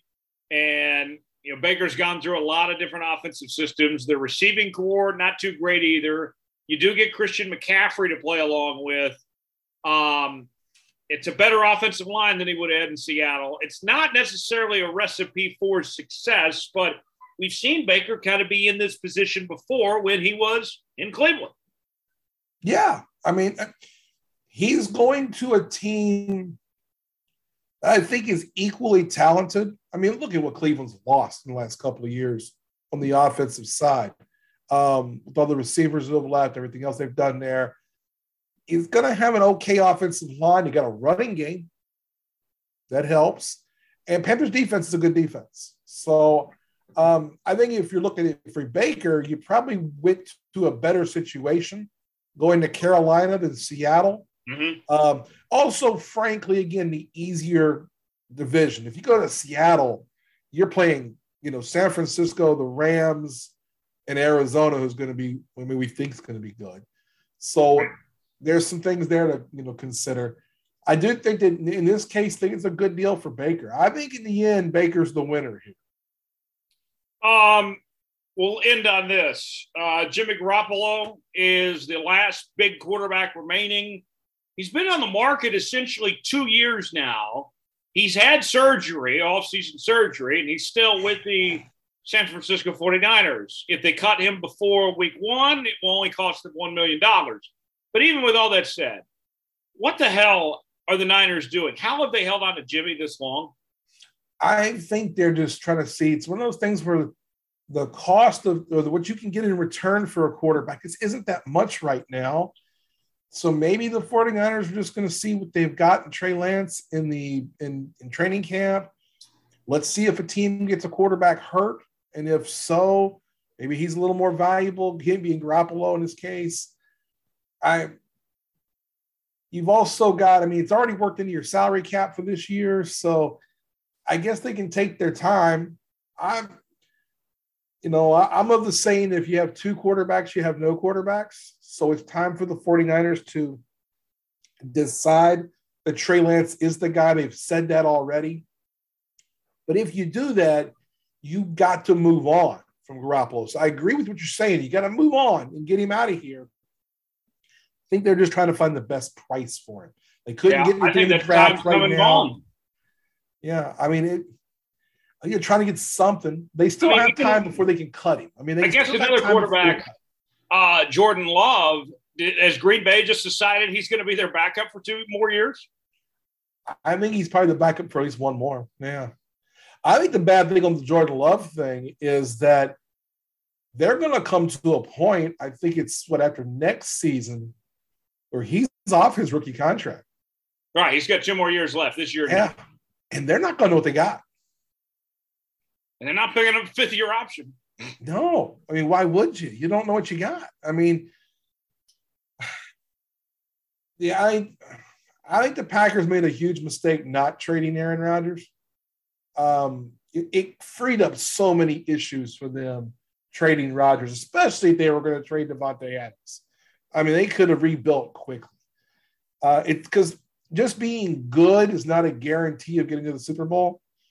And the Packers aren't that good. I mean, they're they're a top team, but do you really think they're a Super I mean, a real high end Super Bowl contender right now? No, the only thing they have going for them is the NFC is so weak. Yeah, and they're in a the weakest division in the NFC. Right, they'll make the playoffs, but I don't know yeah. how much of a threat they really are. Yeah, I, mean, I don't think any of us really know. Yeah. Bo, uh, you're going to stick around for our draft this yeah. week. We are drafting gas station menu items. It's going to be interesting. We'll have a lot of fun as uh, Bo sticks around for that coming up next year on the Jones Report. So this week's draft, we are going to draft things at gas stations. I said menu items earlier, but really we're expanding upon that. It doesn't have to be food necessarily. And uh, Thomas Bridges is here with us as well as Coach Bo. It has been a few weeks since we've all been together for a draft, but the gang's all here for this one. We had to have everybody in the room for this. Tom, uh, I'll start with you before we get into the draft itself. Uh, you were the only one out of us that has worked at a a uh, gas station. Uh, you worked at QuikTrip back in the day. Um, I guess you know QuikTrip doesn't even call themselves a gas station. They're a convenience store that sells gas, is how they would tell you. Yeah, more uh, than a gas station is their tagline. Yes. So, Tom, uh, tell me, as as the resident uh, service station expert around here, before we get into the draft itself, what makes for a good gas station? What are you looking for? Oh man, you know, I'm looking for clean bathrooms. That's number uh, one. Number one. I really do think so. I mean, I go out of my worse. way to go to the QuikTrips, the Casey's, the Buc-ee's, all that, just for the clean bathrooms. Yeah. I mean, if you get a, you know, if you need to pee or if you gotta, you know, if you gotta sit down for a while, you better hope that some bitch is clean. You know, you don't want to pick, you don't want to pick up anything, you know, that you don't want, or God, you know, Lord knows what kind of bacteria uh, is, is in some of those places. Uh, so that's number one. Number two, fast service. I, you know, I, this this bothers me more than a lot of things because I'll go in and just working at QuikTrip for I worked there for like two years, and then previously, like when I was a, a younger kid, like 15, 16, I worked at the convenience store by my house. There's nothing worse than a slow ass line where clearly the person does not know what they're doing, and you're trying to get out of there uh, and then probably third and final, um, I don't know. I would probably say, oh, snack options, drink options, you know, a, a good overall variety. It's nothing worse than when you want a sugar free Red Bull and, and the place you go into is out. Yeah. I mean, for me, Bo, what when it comes to these gas stations, you know, it's it's the Buc-ee's, QuikTrips, Casey's, Loves, um, you know, th- those gas stations, Wawa, that's on the East Coast, yeah, um, Pilot, uh, Pilot Flying J, like those are way above the rest. I mean, like, even if I, I don't know if you go this far, Bo, but if I'm like driving and I see two gas stations the QuikTrip could even charge me a couple cents more on gas, but I'm willing to pay that a little bit more in gas, even in this economy, to yeah. have a nice bathroom and get some good snacks and all that. Yeah. So I, I when I travel, I, it's all about the clean restrooms. That is number one. I actually have a travel hack. You can both like this. You know, sometimes when you travel, you don't find the QuikTrip or a Buc-ee's. I've never been to a Buc-ee's but uh, Buc-ee's or a Wawa or something like that. You know, those corporate ones where they're really clean. If you don't see those, the hack is a McDonald's. Because yeah, McDonald's bathrooms good. are always clean. That's yeah, that's pretty good. That's, and if they aren't, somebody messed up and they're gonna yeah. So I yeah, so that, that's my travel one of my travel acts. But I, I'm like you. I do not like the dirty. If I think the place looks dirty, I'm not staying. I'm gonna get gas and get out. I'm gonna go find a better place to go use the restroom. Because if the place already looks like shit, I know it's gonna be like shit in the bathroom. I'm not doing that. So no, I'm only only clean bathrooms will be besmirched on my butt cheeks. Plain and simple. Yes. So that's a good point. Um, last week, Bo had the first pick. I had the back to back. Now that we got three, uh, Tom, you'll get the first pick this week. I'll get the middle, and Bo will get the last pick of the first round, and uh, we'll rotate. You know, go in that order from there. So, Tom, uh, go ahead and uh, get us started with this draft with uh, the very first pick. You know, I'm going to go with something that everybody likes, that everybody's had, that you almost everybody gets as soon as they stop into a gas station. Um, and it'll be g- generic. It's not, I'm not going to call it the big Q. I think I always thought that was a terrible name anyway. I hope QuikTrip people are listening. So one of the most lame ass names I've ever heard of Big Q. No, give me the 32 ounce cold fountain drink. And what, what's typically your go to? What are you doing for that fountain drink? You know what? I don't drink the only reason the only time I really drink cold pop is uh, mixing it in with uh, usually whiskey. And so obviously I'm not doing that stopping at a gas station because obviously I'm probably driving. Uh, so my go-to is the uh, the QuikTrip unsweet mango tea. Okay. in the fountain. That's my that's my go-to if I'm getting a fountain drink. Every now and then you might catch me getting a Dr. Pepper, but that's very few and far between. Fountain drinks are so much better than the bottle. You get that crushed ice and the styrofoam cup, and I think it's just fresher coming out of the fountain than it is in a bottle too. So, oh, I mean, yeah, fresh brewed, fresh brewed tea. You know, almost what about every thirty to forty-five minutes. You can't beat it. I, yeah. I'll tell you where I'm at on the fountain drink thing. Okay. I check the ice first. What kind of ice do you have is important to me. Crushed like, ice is what it's got. Crushed ice. If you got crushed ice, I'm in. And, and my choice of drink is Dr. Pepper. So yeah. okay. I like I like both options for the quick when QuikTrip has kind of the cube, but it's still very thin. And then I, I, I usually get their crushed, but uh, you know, some places have those big, huge cubes, and I don't, I don't dig, I don't like that. See, if I see, that's what I mean. If I see that, I go to the bottle. My right. can.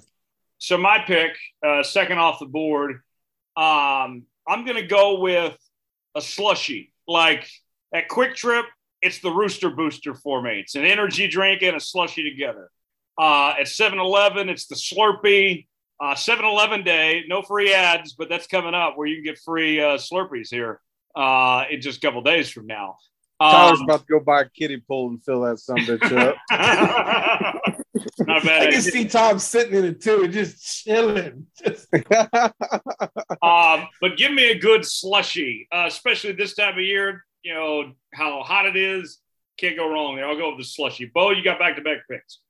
I'm just trying to picture Tom in some in some real short like swim trunks in the kiddie pool with the slushy all over, yeah. just everywhere, all different flavors too, because you know they're gonna run out. just rolling around in it. all right, um, you know, I'm gonna go uh, first one. I'm going with a candy. I'm not a big candy guy, but I'm I'm gonna go probably go candy back to back actually. Uh, the first one is a Snickers bar. Okay. You need something quick. You need something easy. A Snickers is a when you're hungry thing. You can get it in any convenience store, any gas station. I'm gonna go to Snickers bar. Okay. Okay. So that way you're not like uh, Betty White, you know. Yeah, you're not hungry. You're not hangry. You know, you don't think that Baker Mayfield's you know uh, uh, a future you know uh, you know NFL MVP or something like that. You know. you have a Snickers, Tyler. Um, the next one for me, I get to go back to back here. Reese's peanut butter cups. Okay. My favorite candy. Again, those are the only two things I really eat, but I, am going with a couple of things of candy just to kind of because I I don't eat a lot of that stuff at home, but when I travel, sometimes you need a little jolt of sugar. Sometimes you want a little something. That works for me. And the cold drink would have been my number one. Like I'll a fountain Dr. Pepper would have been my number one pick. So, yeah. Okay. I like that. I like that pick. Um, for me, there's a couple options uh, that I really like here. Um, but I'm going to go with a taquito. Um, you get that steak taquito at QuikTrip or 7 Eleven, either one. You got to specify. You got to specify which one. So, personally, well, we didn't make Tom specify which drink. Right. He, he went generic there. He said 32 ounce fountain drink. Well, I'm you know, some some people don't eat meat or you know, there's there's meatless meatless taquitos. What are you talking about? Yeah, there is. There's there's a meatless taquitos. A vegan Oh yeah. Taquito? No. Quick QuikTrip has the cheesy pepper jack. That's if anyone would know, it'd be Tom. I, am I'm not going to question his integrity. You know, I'll, I'll, leave you to it. I'll leave you to it. I'm taking a round. taquito. No, I that's prefer yeah, that the works. steak taquito, but I'm going centrilocal, centrilocal, uh, centrilocal food. It's it's it's so handy. Like it's not a, you don't have to worry about it when you're driving of taking a bite. Um, you can show up to a sporting event. You know, you got the high school game. Like, okay, I'll just grab a taquito, whatever. It's good for any occasion. Very easy. Uh, I like the taquito. Tom, you're on does, the Does that does that count the hot dog as well? Are we calling all roller no, no, no. items? No, just the taquitos. Just the taquitos, he said. Well, in that case, Bo, you've you've led me to the candy wonderland. You've led me to the candy land here, and one of my favorite candies of all time. Uh, and it has to be this certain brand because the off brand's not worth a damn. The Trolli sour gummy worms. Okay. Those are uh, those are, you know, you want to talk about a sugary candy? Those cannot be beat. They match up well with a cold pop too. You can't beat them. Um, the um, let's see the I guess I got back to back. Yes. I'm gonna have to go with since Jones went with the taquito. I'm gonna go with the generic, just a, a gas station pizza. Uh, Oh, you know, I like I. I like QuikTrips and I like Casey's. There's there's there's some. Well, you know, you get some that. Hell, I've been to a gas station that had Matt. There's Simple Simons in it, which I didn't think was bad. So I'll go with the. Uh, I'll go with the slice of pizza. that Casey's pepperoni or the Casey's breakfast pizza. Tom introduced me I, to the I- where were we coming from? pizza. We were on our way back from Kansas City. City. We went to a NASCAR race and we were going back to Tulsa. And we stopped at a Casey's and got some breakfast pizza. I got that bacon breakfast pizza. It changed my life forever. So I owe that to you, Tom. Thank you. I remember. I do remember because it was a small little BS town. We stopped in on a detour, and I said, "Oh, Jones, you've never had it. You got to try it." So my next pick, you guys know I'm a uh, I'm a coffee addict. I love coffee. Um, but when I go to gas stations, in particular QuikTrip, Casey's, um, I think it's a bargain personally. Like to me, it tastes good and it's almost as good as any Starbucks drink. Get me a cappuccino. Like those cappuccinos at QuikTrip, Casey's, you know, get you that vanilla cappuccino. Doesn't matter if it's at breakfast or 11 o'clock at night. I mean, that cappuccino is a game changer, especially you're on a long, long road trip. You need some caffeine, get that cappuccino, and that's not going to disappoint. Uh, I'm going to go with a cappuccino as my third pick. Bo, you got the back to back. Okay. We'll review here a little bit. Um, cappuccino, not a bad choice. I'm not a coffee guy, so I, mean, I wouldn't to pick that. On the gas station pizza, I will say that Casey's pizza cannot be beat. It is incredible. I like the sausage pizza myself there. Yeah, so I go there. But uh, tell you where I'm going to go here. I'm going to go now. I got to be specific on this because this is a hit or miss depending on where you go. The majority of gas stations, I would not buy this item. But at QuikTrip, I will eat a hot dog. QuikTrip hot dogs are actually really good. Now, I will not eat a hot dog from most gas stations, but QuikTrip, I will. Give me the QuikTrip hot dog. You putting anything on it? You just eating it plain? Oh, plain hot dog. Where are you from? Um, I throw mustard on mine. I'm a mustard. You know, sometimes I'll put some other stuff on it. The nice thing at QuikTrip, they got a nice little fixins thing there, a little fixins bar. You can put a number of things on it, but uh, mustard's a must for me, and so I do that. Okay, good choice with Oh, the hot dog yeah. there.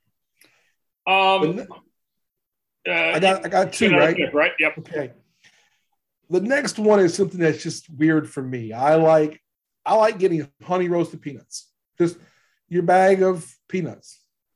But I'm a honey roasted peanuts guy myself. So I can dig it. I like I like some I like some salted cashews every now and then.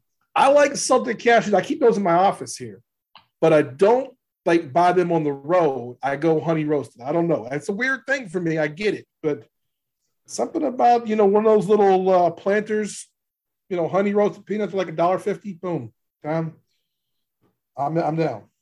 Okay, that's a good pick. Um, next one for me. Okay, here, here's here's a little story for you guys. We all grew up going to McDonald's and getting the ice cream cones, right? They were only what, like 25 cents, 50 cents. It was great, great deal. But then half the time, and still to this day, the ice cream machine was broken. Yeah. Well, then the gas stations like QuikTrip and others came in and saved the day, and their ice cream machines never break. Um, just that simple ice cream cone doesn't matter if it's vanilla, chocolate, strawberry, whatever. It only costs you like a dollar, dollar fifteen or whatever, but that's money well spent. Good late night snack. Just give me a, a basic basic ice cream cone there late at night. Tom, uh, to me, it, it feels like they saved the McDonald's ice cream cone at QuikTrip and these other gas stations. Yeah, I think they did. And QuikTrip has a pretty solid one. And I think last summer, I can tell you, they were like 69 cents a, a, a vanilla nice. ice cream cone. right? Yeah. You know, you know, you couldn't beat it. Uh, I like that pick. All right, Tom, you're up. Back to back. I'm gonna go. Just uh, I'm I'm gonna get a little crazy here. Uh, I'm gonna cover all my bases. I got the cold fountain pop, I got the candy, and I got the food item. So I'm gonna I'm gonna go I'm gonna go with uh, just just the old traditional six pack of brew. Um, you know, you got to go get my alcoholic option on. If I had to pick a six pack from a gas station that I'm going to pick up, um, you know, probably going to go ahead and get the six pack of Modelo. Um, so I guess you just you grind me down for a six pack of beer. Uh, was um, that close? Well, that, that six pack of beer. I mean, we've all been there before where the liquor store is closed, you're not close to the grocery store. Getting beer at the gas station, it's not priority, but sometimes necessary. Hey, it's cold too most of the time. So, yeah, I, I don't have any problem with that pick. I like that pick. Yeah, that's a good pick. I have yet to pick a candy at this point. I did take a sweet well, with ice cream. I guess I have a, I have one more. I think after go ahead. Yeah. Um, after that, I'm gonna go. Yeah, I'm, I'm gonna get I'm gonna get crazy here. I'm gonna go. I don't even care. Uh, you know, sometimes you you want something different, and you know, I'll be honest on the show. I I hit the old vape. Um, I'm not I'm not ashamed to say it. Can't hit that uh, Juul anymore. Right. You know, I'll hit the Juul. I'll hit the Juul right now. Uh, live on the show. But you buy those on the black market? No, no, they still they no, they still have them. They still have them, and as soon as they get rid of them, I'll be done. But I'm not gonna go with the I'm not going with the Juul pods. I'm not going with the Juul pods. I'm gonna get I'm gonna get crazier. Uh, I'm going with the I'm going with the pack of black and milds. we all were 17 at one point. Wood the wood tip black and mild. So I'm gonna go with that. I I would go with the Swisher. I could I almost went with the Swishers. You we know, if I had a, black had, and milds and the Swisher sweets are really for, folks. Yeah, well, we know um, what that's really for. I don't know if Tyler does, but you can't really roll. You can't really roll up a black and mild. You can, but I, if I had a dollar for every Swisher sweet or st- what what the, the you know the not I don't call it the street term. I sound super white. Um, you know, you call it a stick. Let me get a stick, and you know, usually it's traditional Swisher sweet. If I had a dollar for every Swisher or stick that I sold, I would be, it would be in the hundreds of thousands. I can guarantee you. especially, especially my first stint in a convenience store uh, growing up when I was 15, 16. Yeah, I would have been, I would have had a lot of money if I had a dollar for every stick I ever sold. I believe that. So I'll, I'll go that that my that's my turnaround pick. I'll go with the a, a pack of black and milds. I, I beer like and beer and black and milds. We know where Tom is. We know oh, who I got, you gotta, you I gotta love you're so honest about who you are. I yeah, love you gotta you gotta I don't I love like Tom's team. I'm not gonna lie.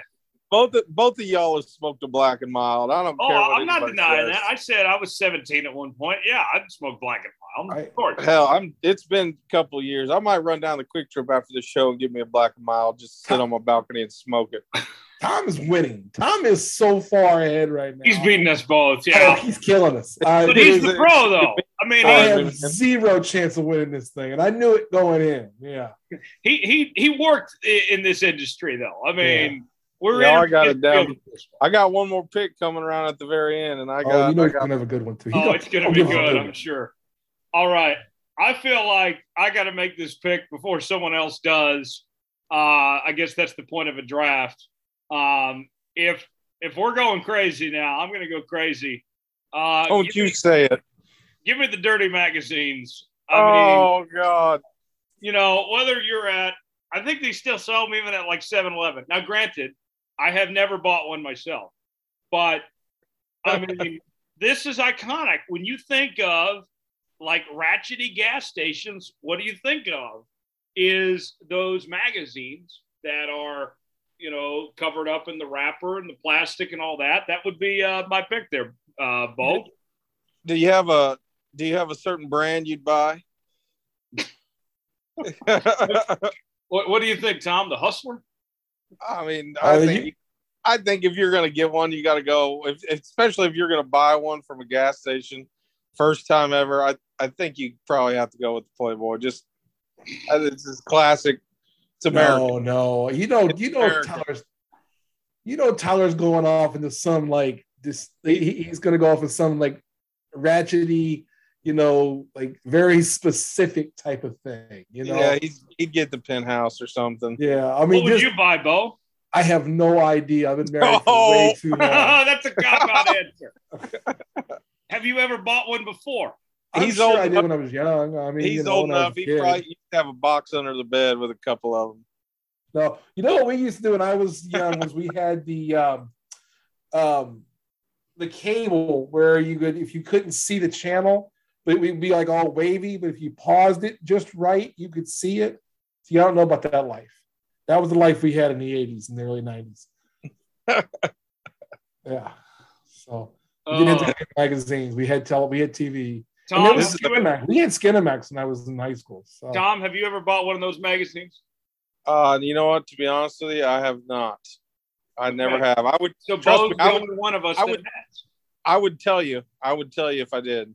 I was always too embarrassed. I couldn't tell you specifically that I have, but I'm sure when I was young I did. All right, Bo, That's give us your give us your back to back picks here. Well, based on where you guys have taken this whole draft, and I'm the one married guy here, this is not for my use, but this is what uh-huh. convenience stores are for. Why would you not put condoms on your list? I thought I, I thought that was was where Jones was going at first, and after that, I figured you'd pick up the pack of rubbers. Well, I figured that was going to be your last pick if nothing left. I was trying to. No, I was Tom gonna trust me. I was I was thinking about it. Yeah, so I, I I'll, I'll go with that. Um, yeah, I'm only going there because I really don't know where I'm going, and I just kind of followed you guys straight to the gutter on this. I, I'll tell you my last pick, though. My last pick will be, you know, Tom had the six pack of beer, but if you're old school, you went and just got the big beer. You know, the 20 ounce you put into the paper sack. In the brown That's paper your Brown Exactly. bag. Yep, the brown the- paper sack beer. Sack beer. when you're walking home single from, serving, yeah. the- yeah, when you're walking home on joint. a hot day, walking home from the store on a hot day. Oh yeah. All right. For my final pick, everyone needs this. Everyone, no exceptions. We've all been there. Um, and we've all used this at a gas station for a number of different reasons. Um, I'm going to take the ATM. I need the money.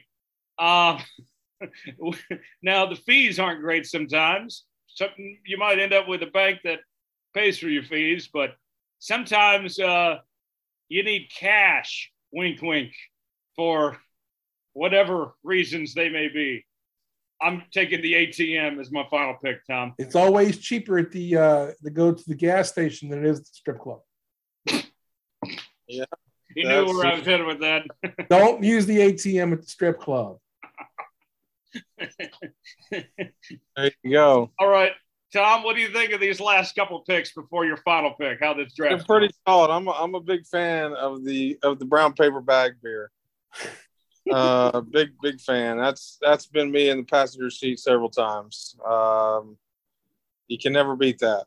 And I I sold a lot of those. Uh, you know what I sell back growing up when I was like 15, 16, working at the Hood gas station. Used to sell, and I've never, I still this day, I've never tried one because I, I know it's going to be terrible. Uh, a lot of 20 ounce cans of Steel Reserve. You ever had a Steel Reserve? No. Oh man, it looks it's it uh, it's different. I sold a lot of Hurricanes, a lot of Steel Reserves, a lot of Miller High Lifes. Uh, yeah, you can't. Hell, even the Miller High Life had the 32 ounce can.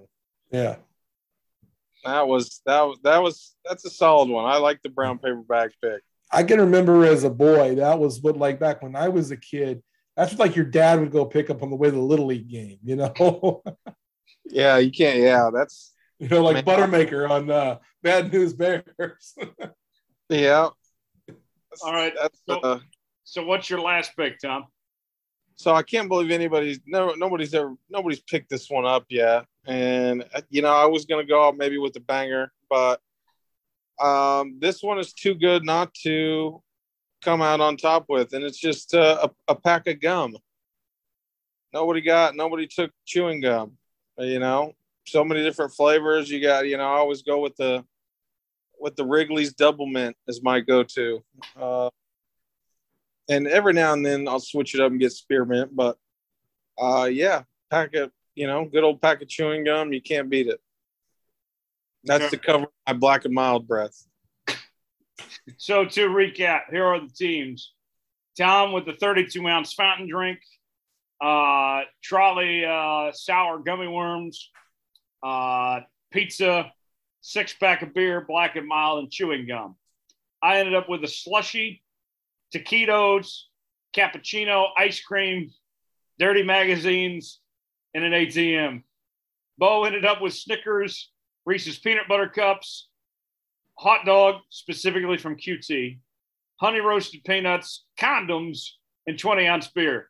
Bo, uh, Tom started out hot. I think you and I rallied to a strong finish, though. I think we did rally, but I think he got us here at the end. I think that the gum was a good one. Especially to cover for the black and mild. Yeah, you know, I think that we missed out on gum and mints, and yeah, I. I, mean, I my, kind of followed you into the gutter, and when you guys went there, I had to go with you. So. All right, yeah, you know, leave it to me. That's usually how it goes. I see my my draft is something I would get all in one, all in one go. That that's that is honestly probably something that I've bought before, in that order. I, I can see you too. walking out with that in one spot. I could. I mean, I'm sure they got me on camera several times with that exact order. Like I couldn't see Tyler and I I's one order of that. No, I couldn't see that. Um, Tyler takes the whole ATM with him. Yeah. I gotta say, you would get diabetes, and I don't know if that'd be. No, yeah, he had to. He said dirty magazine, so he had to go to the ATM and pay in cash, so it didn't show up on his card. I gotta say though, guys, I thought this draft turned out pretty good. Though I thought we all did a, a pretty fascinating job. We got creative. Of those, the the undrafted free agents they come to mind. I I was gonna draft this, but then once we took that turn, that pivot, there was no way I was gonna draft it newspapers. Um, yeah. Especially like, you know, in commemorative issues, you know, the bigger ones, where do you go to for them? The gas station. Um, that was one that came to mind. Um, others, other items, uh, drinks, a pretzel, uh, Skittles. Another one for me recently. I've been getting this at gas stations lately. I didn't pick it, but it's been a new thing for me.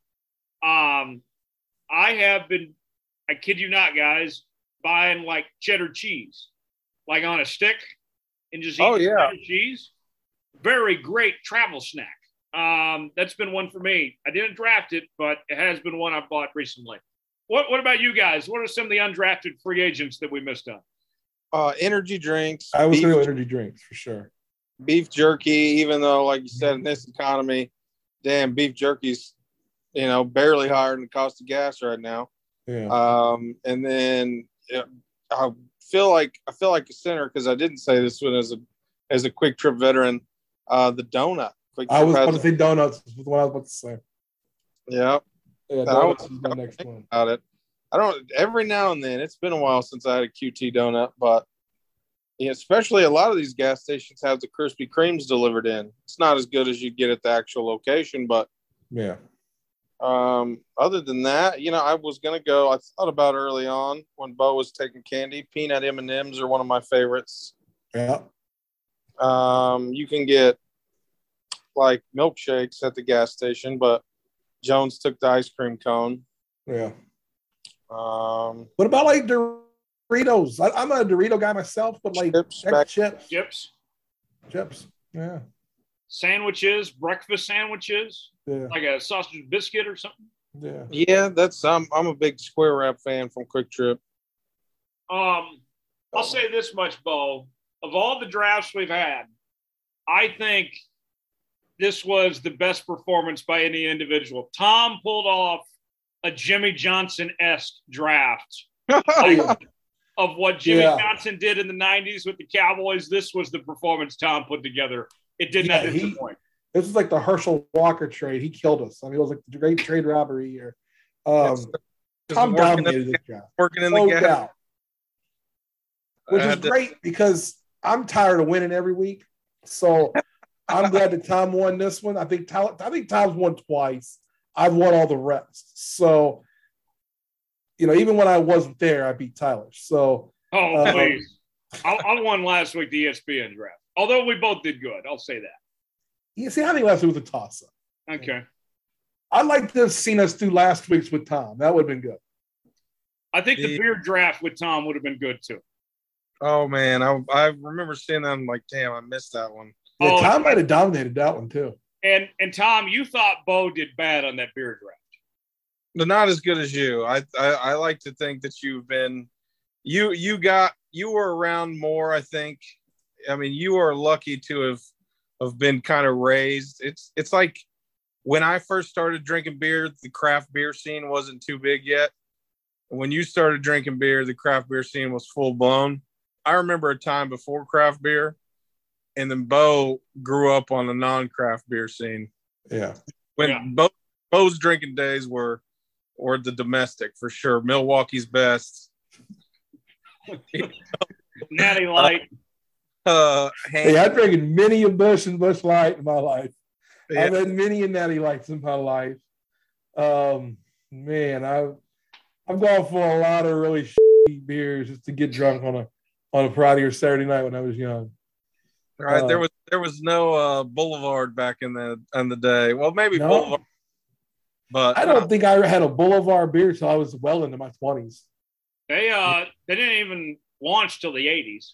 So Yeah, I want to say I don't think I had a Boulevard beer. I my late twenties probably. Yeah. Well, Bo, we gotta go. Uh, Always a pleasure, my friend, when you join us Yeah. each week. We'll uh, catch up with you next week as uh, We'll we'll do you the football fix and the draft again. But uh, have a good week. We'll uh, see you on the other side. Thank you, Tyler. Hey, Tom, it's always fun. We'll talk to you soon, buddy. sounds good, Bo. We'll see you. Take, take care, guys.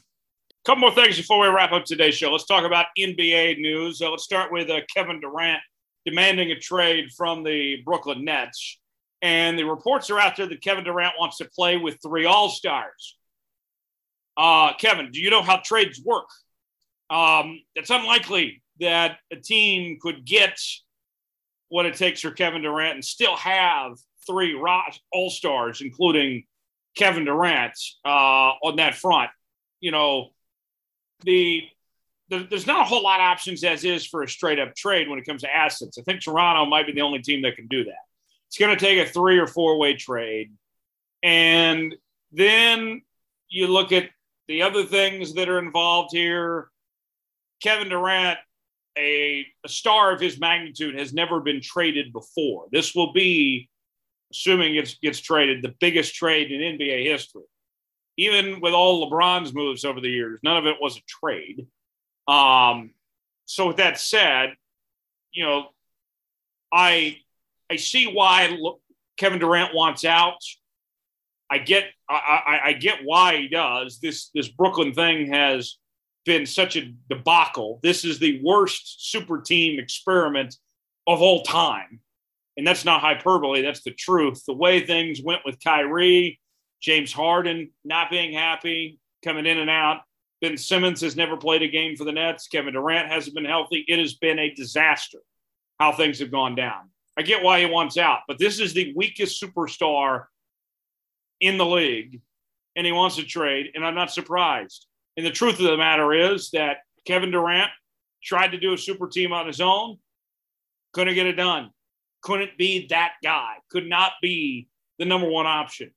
And wherever Kevin Durant goes, if he wants to win a title while still playing at an elite level, he can't be the leader of your franchise. He could be the best player, but he can't be the leader of that franchise. He's got to have a Steph Curry along his side, the D Wade type figure that like LeBron had in Miami, something like that here. Um, Tom, I know that Durant wants out, but I don't know if this happens anytime soon. Granted, I say this, just watch trade goes down tomorrow or something. But this is so complicated and what it would take to trade for Kevin Durant and everything that, that goes with that. It, it's going to be a while, I think. I, I don't think this is an immediate move here. Kevin Durant might want out, but he might be waiting a, a bit for something to go down. Yeah, I think so too. And hell, I mean, the Nets are even having trouble trying to get rid of Kyrie. Uh, it seems like he might end up on the Lakers. Um, and that's, I think, why, you know, DeAndre Ayton, there's been no offer sheets for DeAndre Ayton because only two teams in the Spurs and the Pacers can offer him. So I think those teams are standing pat to be a part of this big deal um, to get Kevin Durant. There's going to be a lot of picks involved, if so. I mean, Kevin Durant still has like four years on his contract. Um, He's starting a new deal. Right. And so, I mean, essentially he's screwed um, because I don't, I don't think anybody's going to pay the asking price. I mean, man, Kevin Durant, while he's still one of the best players in the NBA when healthy. Um, man's 34. By the time that contract's up, he'll be 38. And no telling what other injuries may happen, or he's just a liability to want out again. You know, now if you're a Rockets fan, you're sitting there salivating, hoping that that, that some way or another, Kevin Durant and Kyrie Irving are traded away from the Nets because they will immediately go bottom tier, and the Rockets own their first round picks and swaps uh, for seems like a long time. Uh, I mean, they're getting they're getting the haul that Boston got, and maybe even better if KD and Kyrie leave. Is there um, any resolve here? You think is there any going back? Can Brooklyn do anything to salvage this to keep Durant happy, to get him to change his mind, get Kyrie Irving a new contract, or is this the end all be all? Is, is, something going to get done? Have we seen the last of Kevin Durant in, in a Nets uniform? You think? Yeah, well, you would want to say so because you would think a deal would get done um, by the time the season started, but it might not. I mean, you know, he's obligated to play out his contract. I, I think he still would. I don't think KD's the type of guy that would sit out. Um, I, I might be wrong though. Uh, I don't think he would, but um, I'm seeing stuff on Twitter about there's players and maybe ex coaches that have tried to reach out to him. Um, and from what it sounds like, KD's gone dark. Um, so there's kind of been no reports from KD in terms of what's going to happen or what he wants to happen. Uh, you know, obviously he wanted to go to the Suns, but the Suns would have to give up Devin Booker. He just signed a new deal. I don't think that's going to happen. And to be honest, I think the Suns would be somewhat foolish to do that because I think they'd probably have to give up Devin Booker and I, maybe I don't know if I don't know Joan. I, I don't know if the Suns could just directly swap Booker for for KD. Uh, I don't I don't and, and if I'm the Suns, probably wouldn't do that. Devin Booker is probably what 26. Kevin Durant is 34. Right. Um, you know the Suns this have not the Kevin Durant from four years ago that was 28 years old and right in the middle of his prime. This is a Kevin Durant that is one of the top 15 players of all time and a first ballot Hall of Famer, but has dealt with a lot of injuries. And in all likelihood, we've already seen the best of Kevin Durant, more than likely. Right. And then, you know, if you want to talk about the Suns even more, that they have, have you know, paid Chris Paul all that money. And while it's somewhat paid off for them, I don't think they want to pair an aging Chris Paul and an aging Kevin Durant together. That doesn't seem like a very long, you know, it's not good for longevity. I don't I don't know what we're to see out of that. It'll be interesting to see. I do think Kyrie ends up on the Lakers. I think Westbrook goes to the Spurs and a salary dump with picks. Um, and then from then on, I, I, think that domino has to fall with Kyrie before anything gets done with Kevin Durant. Yeah. Uh, what about Donovan Mitchell? Uh, he's there with the Jazz, and you see uh, Rudy Gobert end up with the Minnesota Timberwolves in that deal. And that marriage was due to break up for a long time, right? I mean, that was really an overdue divorce. Really, since COVID, right? When Rudy Gobert started COVID, um, right. that was the beginning of the end. And now Gobert goes to Minnesota. You pair him with KAT up there. Um, that's old school. I mean, 20 years ago, they dominate, right? Those two inside. I don't know if that works in today's NBA. I think it will. I think I'm I'm excited for the Wolves as and well excited just because my team sucks and I I would almost put some money down.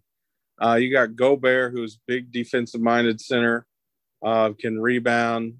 Like I said, good down low, and then you have you have Karl-Anthony Towns, who does not like to play defense, who is uh, who is just not. I mean, essentially move KAT from the four or from the five to the four, and he's a stretch big, uh, and he'll be able to shoot. I expect a lot more shooting from from Karl-Anthony Towns this year, and I, I expect some 50 point games from him. Uh, then you pair him up with with Anthony Edwards and and D'Angelo Russell. Uh, that's a solid four um, right there. I I like what the Wolves have got going. I think they'll be okay this year, and I would I would expect them, Memphis, and Warriors to be the top three in the West. The Atlanta Hawks found a running mate for Trae Young. They go with a uh, Murray from the Spurs. Uh, Murray's been an All-Star guard. You pair him up with uh, with Trae Young there. What do you think of that combination? Can can these two coexist in that backcourt? You know, I don't know. I think the idea is to get Trae Young to move off the ball. Uh, I think that was their idea there. Um, and I, I think it'll be an all right pairing. You know, the Spurs. I think I think more information coming out on the Spurs and Murray. I think was more of a mutual decision, and I think I think that Dejounte Murray uh, didn't force him his way out, but I think he asked the Spurs what their plans were, and they didn't really have an answer. And you know, I think Murray wanted to win and move on. Him and his cryptic tweets as a Spurs fan watching those, I'll be glad to not see any more of those. Um, determine my fandom, but um, you know, best of luck to him. I think it's an it's a very interesting experiment. I'm excited to see. You know, I know my Spurs aren't going to be able to do anything this year for the coming years, so I'll probably be watching more other teams and see how these little experiments work. I, it's very interesting. I think it either I think it either works really well or I think it's an absolute flop. Yeah, I think so. Um, Tom, any other big moves that you see happening besides what we're waiting for with Durant and Kyrie Irving in that situation? What's uh, what what do you think's on tap of any other potential big moves, whether that be trades or free agency, either one? You know, I'm very interested to see what happens with DeAndre Ayton. I don't think he's going back to Phoenix. Uh, I think he's already burned bridges there with Monty Williams. Um, you know, there's reports of him going to the Spurs. The Spurs don't need to spend that money on him. Um, you know, I think the Spurs are waiting for the salary done for Russell Westbrook to get picks. And the other only other team that I think could afford Ayton right now at the price that he's wanting would be the Indiana Pacers. Um, not sure that's the best fit for Ayton either because I don't think he wants to go to necessarily a rebuilding team. Um, so it's that I'm I'm really watching Ayton. What happens with Ayton at this point is his options are very limited. You also look at Collin Sexton, um, Cavs guard, who his you know his his market has kind of flattened out with everybody kind of spending the money already. What is going to happen with Collin Sexton? There was at first rumors that he was going to go to Dallas, um, you know, and I don't think he's going back to Cleveland those two pieces on the table between DeAndre Ayton and Collin Sexton uh, will be very interesting to watch and, and probably the next week. Yeah, yeah, it will be. It will be interesting to watch. Real quick on the Summer League, uh, as it gets going, we haven't seen the Vegas Summer League start yet, but we are seeing uh, the California and the Salt Lake Summer League, and it appears to be the biggest story so far is Chet Holmgren. And after that great debut that he had, FanDuel has moved him up to be the odds-on favorite to win Rookie of the Year at this point. Uh, he was terrific in uh, his debut with over 20 points and six blocks, and then in his uh, second game, his bad night, if you want to call it that, uh, he still had a double double, 11 points and 11 rebounds. Not trying to read too much into, you know, summer league stats, but nonetheless, Chet looks great. Josh Giddey's looks solid in those games. Uh, we know about SGA. Tom, um, what do you think of the Thunder's pieces? Uh, are they of the of the bottom tier of the teams that have been in tank mode? The Rockets, the Thunder. I guess you can throw in the Spurs in that mix. The Magic. Are the Thunder the best suited uh, for their future going forward? If you had to say right now of all of that very bottom tier of the league, who has the brightest future right now? You think? You know, with the way Chet's played, granted it's two games, it's summer league. He looks like he's been aggressive um, in the highlights that I've watched. Uh, he looks good. Uh, you know, I think the Thunder are still waiting around for Poku to come on um, and and play well, and I think he has a lot of potential. You you have SGA if he can stay healthy and Giddey. Uh, you know what? I mean, the Thunder and you know Jalen Williams, the Arkansas Jalen Williams, played really well the other night. Um, you know, you you pair all that up, maybe lower expectations. Uh, you know, well, depending on depending on who you talk to, lower expectations. I think some people are getting maybe too hyped on Chet um, coming out of the gate. Uh, but I mean, the Thunder still have all these picks, right? Uh, I mean, they're you know if you can already be somewhat set with the with the guys you have now, are already starting to make that leap, uh, then you're really going to be set with all the other picks. So. Right, uh, be, and those picks don't necessarily even mean draft picks. You you have draft capital to trade off for another player or something. So whatever, yeah, whatever piece you see fit, whether that be a, a, an already established player or a prospect or yeah, I mean they're they're pretty set right now. Uh, I, I, think you know I don't think they're making the playoffs next year or anything, um, but I you know maybe if everyone stays healthy and they can gel well together, maybe the Thunder are looking on the outside end of a playing game. Uh, I don't think that's too bold to say. No, and I think too with this Thunder situation, you know, in regards to Chet, I, I didn't like the the pick of Chet, um, and I don't think you did either. You know, we we had some, you know, issues with picking a long, skinny white guy and his athletic build. But the, the thing with Chet, it's never been the talent. That's not been the issue. Um, everyone knows Chet Holmgren can light it up and that he's a hell of a shooter and a great player. The, the talent's there. It's if his body can hold up or not. And that I don't know. That remains to be seen. You know, I think for Thunder fans, if you're looking for a sign of optimism, uh, something to point to, another Thunder great, Kevin Durant came into the league as a very skinny, long guy. And, you know, he's dealt with some injuries, no question about it throughout his career, but he's played through those and he's won championships and MVP awards and all that. So I, i'm not saying that Chet Holmgren is Kevin Durant, but there's some similarities to his game, to Dirk's game, to Porzingis. I mean, I, I, I think if you're looking for that optimism of, you know, can a skinny guy, tall guy work like that? Kevin Durant's your example of it. But he's still got to put on weight of some sorts.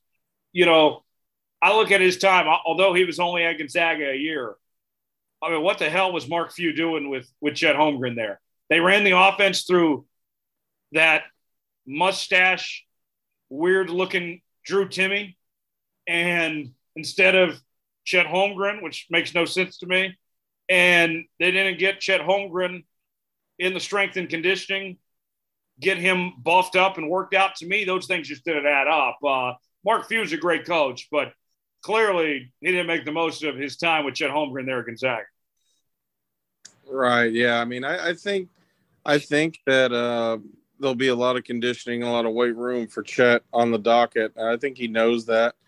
Um, you know, one tweet that I saw that was pretty funny. Was, it was just like it said like wait till the Thunder play the Bucks, and I can only imagine Chet Holmgren trying to defend Giannis in the paint uh, right now because that would be well. I mean, and that's another great example too. If you want to talk about you know long, skinny guys coming into the league, you see pictures of Giannis Antetokounmpo when he first got in the league. That's a long, skinny now guy he's too. Ripped. Yeah, and now yeah, he's jacked. So I think the potential is is there for Chet. Uh, you know, he can he's he can shoot. Um, I mean, he's he's already got a highlight on the reel that is is very Dirk Nowitzki. Um, so you know, even if even if it turns out that he's not some big huge physical presence down low, uh, if your ceiling is Dirk Nowitzki, I, I think if you're the Thunder, you're pretty happy. Yeah, I think so. So there you have That is our uh, NBA breakdown this week. A look around the NBA, the association. Before we go, time for our tomfoolery story of the week. Thomas Bridges takes us somewhere ridiculous happening in the world. Tom, where are we going to do this time?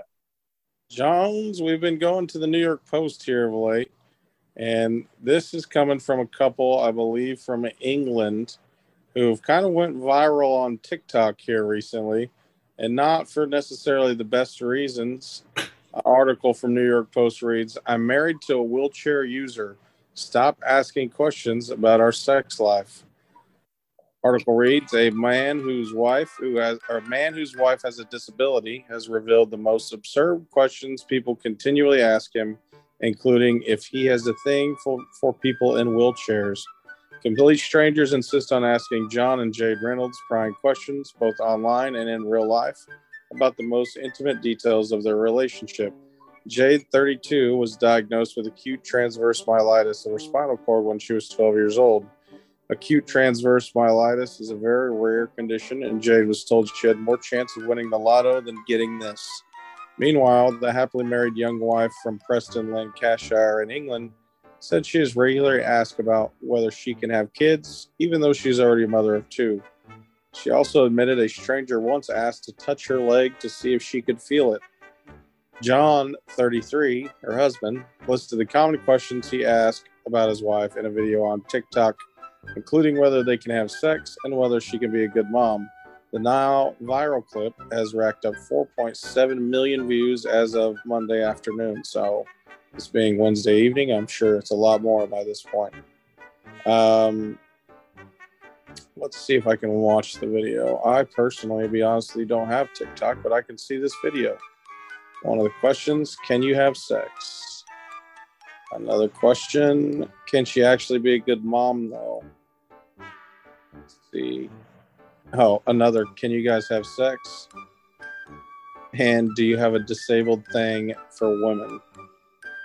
Um, so the couple followed it up with another TikTok with Jade's version of what she's asked as a wheelchair user.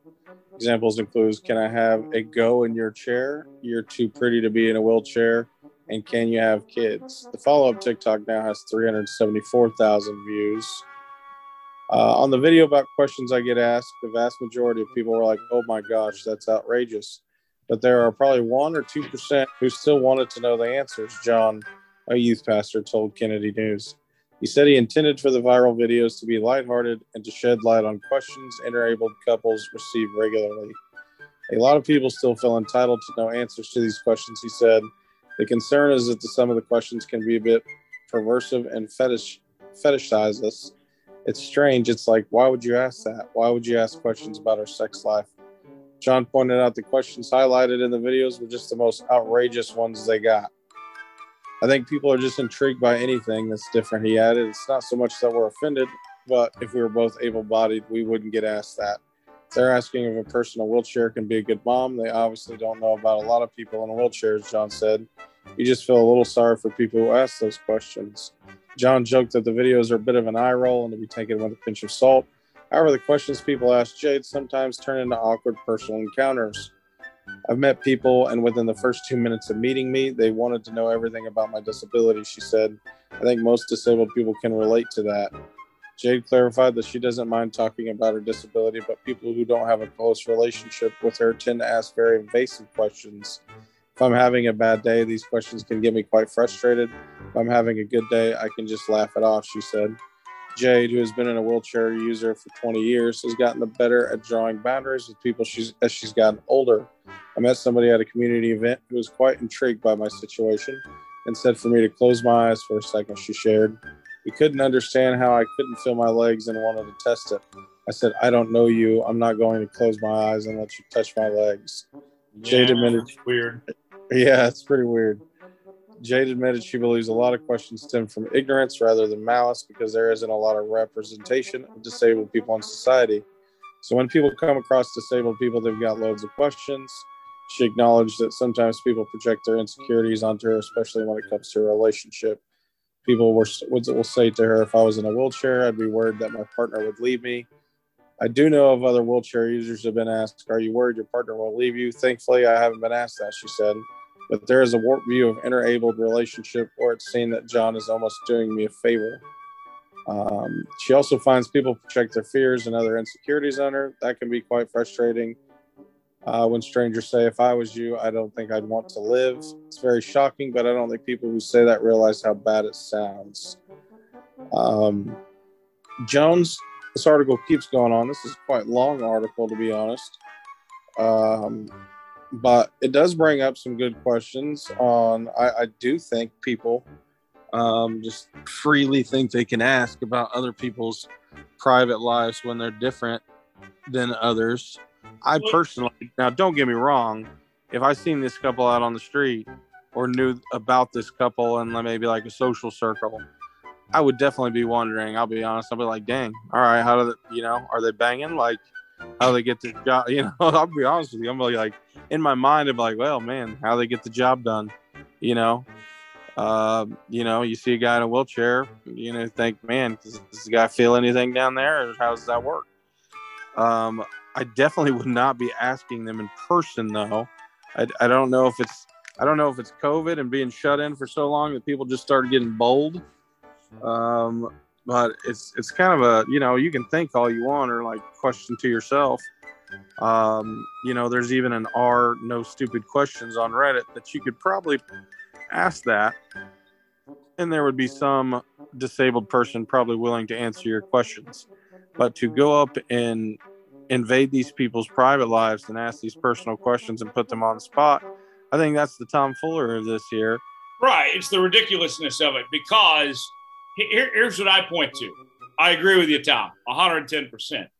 You know, it, it's okay. You know, we, we all want to be treated equal, right? And, you know, if I'm not going to go up to somebody I don't know um, and ask them, you know, about their sex life, you know, like. I said, how the hell do you have these two kids? Yeah, yeah. You know, or uh, you guys don't have any kids. You're not you're not banging. You know whatever. Like I'm, I'm not going to ask that. Um, you know, to compare to somebody that you know, is in a wheelchair, you know, asking them about that. It, it's wanting that same treatment. It, it's it's the idea of that you want to you you want to be treated the same way of you know the, the respect issue of sorts that you're looking for to be treated the same way that people aren't focused in on your disability and use that as an excuse. That's what I look at, Tom. I mean, yeah, that's pretty crazy. Like, I don't, you know, some people are, you know, maybe I'm not the boldest person, but, uh, you know, it's some of these times it's like, are people serious? Like, I think if people could hear themselves, uh, you know, they would be like, oh, well, you know, it's it's it's a I don't know how many of these people didn't get like a you know like a lesson in being around others or I don't know what the term for it would be, you know, being in a social atmosphere like how can you not you know how would you go up to someone like that and say that and and you know I think I think the lady in the article who's been affected by this I think she uh, she she's kind of rolling with the punches, so to speak. I think because you know what, you know, I guess she could be rude about it and be you know lash out at him, but for whatever reason, Tom, our society has this idea that if somebody is different, that gives us a license to treat them different. Like, how many times do we hear about women getting asked if they're pregnant? You know, no, no woman wants to be asked that question, you know, and especially if they're not pregnant either, you know, if they're just overweight or something. Um, just because somebody has something different about them does not give you a license to treat that person a- as if they don't deserve respect. Yeah, I mean, yeah, it's it's it's a it's a pretty crazy. I think I mean it's pretty wild to think that that someone could go and like ask that. Like I said, it would be okay, like just to wonder in your mind, uh, or you know maybe you'd ask a friend out, you know, talking. But to be super direct with someone, I, I think is it, it baffles me honestly because I'm thinking like, oh, I would, you know, I would never say or do that. Like I said, I think she's rolling with the punches though. I think she she said in that article she doesn't think people do it out of malice but more so of like ignorance but it's just like man did your mom or dad not teach you to be more respectful and not be such a little nosy ass And, and by the way, too, of the question, can disabled people bang, smash? Yes, they can. Got to get a little creative or something, but yeah, of course they can do that. are you uh you saying you got experience No, I don't. i'm, I'm kidding i'm kidding um that was an alley oop you threw that loop to me right there I i did. could not That was too I easy. Do you? i could no i i don't i'm not opposed to it We're not discriminating against it either. No. No.